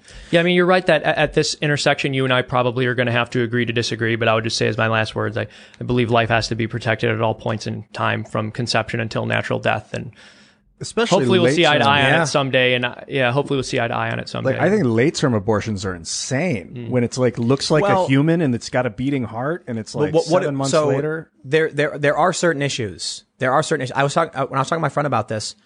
Uh, she said that she was very pro-life, but she thought there could be exceptions for like Down syndrome and other things. Oh. And I said, I said absolutely not. I was like, you can't tell me that. Look, I, I, d- d- have you seen the video where the da- man with Down syndrome who lived, he's like giving a speech about how his life matters, and it absolutely does. I don't like that idea that you're going to be like, well, this is an undesirable baby, so this one doesn't. No, no, no, no, no, no, no. Uh-uh. What That- about that? a, a baby that would be born as a vegetable?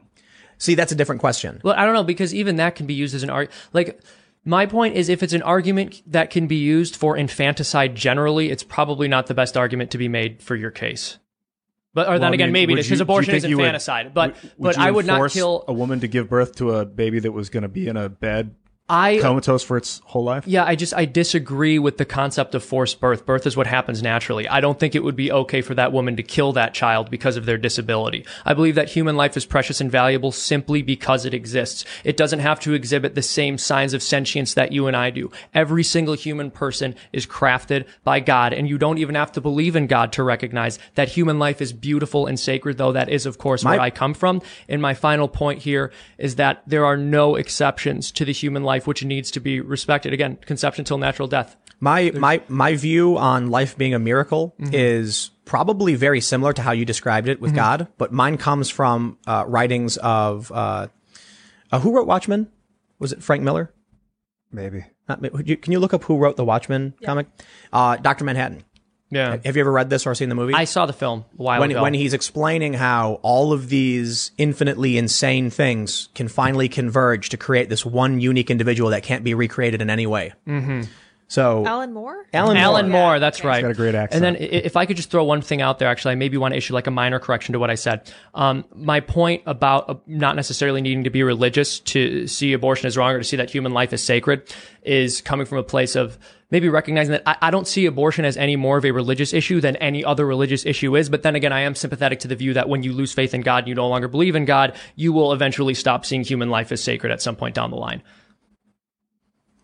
I think there are a lot of people that have fallen down that. I don't know if I necessarily agree though. I've gone Yeah, down the maybe whole not you as an life- individual, but I think once a society loses it, it just I've gone that down the whole life is sacred path, like Jainism. It's extreme, like not stepping on grass because you don't want to destroy it, not killing a butter, not killing the bugs on your arm. Like, that's a, that's extreme. it is extreme. Yeah, And I think, I think a lot of times the, the extreme religious thing, don't kill a baby ever in the womb is also. I don't- I I just don't- disagree that that's religious towards that. necessarily. That- yeah, you know, or uh, I, I I actually don't like killing bugs, with an exception for flies, because I'm just biased. I'm I'm insectist. don't like flies. You have a bug yeah, assault. Like get we yeah we have the bug assault thing where you it's like a shotgun you and it sprays salt. that thing is cool. I saw that. so- I just, a deformed baby that can't, that can't open its eyes or speak or just where do you draw the line? Well, That's how the do issue. and also these are the hard cases because oftentimes when people let me ask you if that is not the case are you only for abortion in that case like why is this special argument being No, made no. I, Okay. I, I just, I'm kind of similar. I would never want the government to force a woman into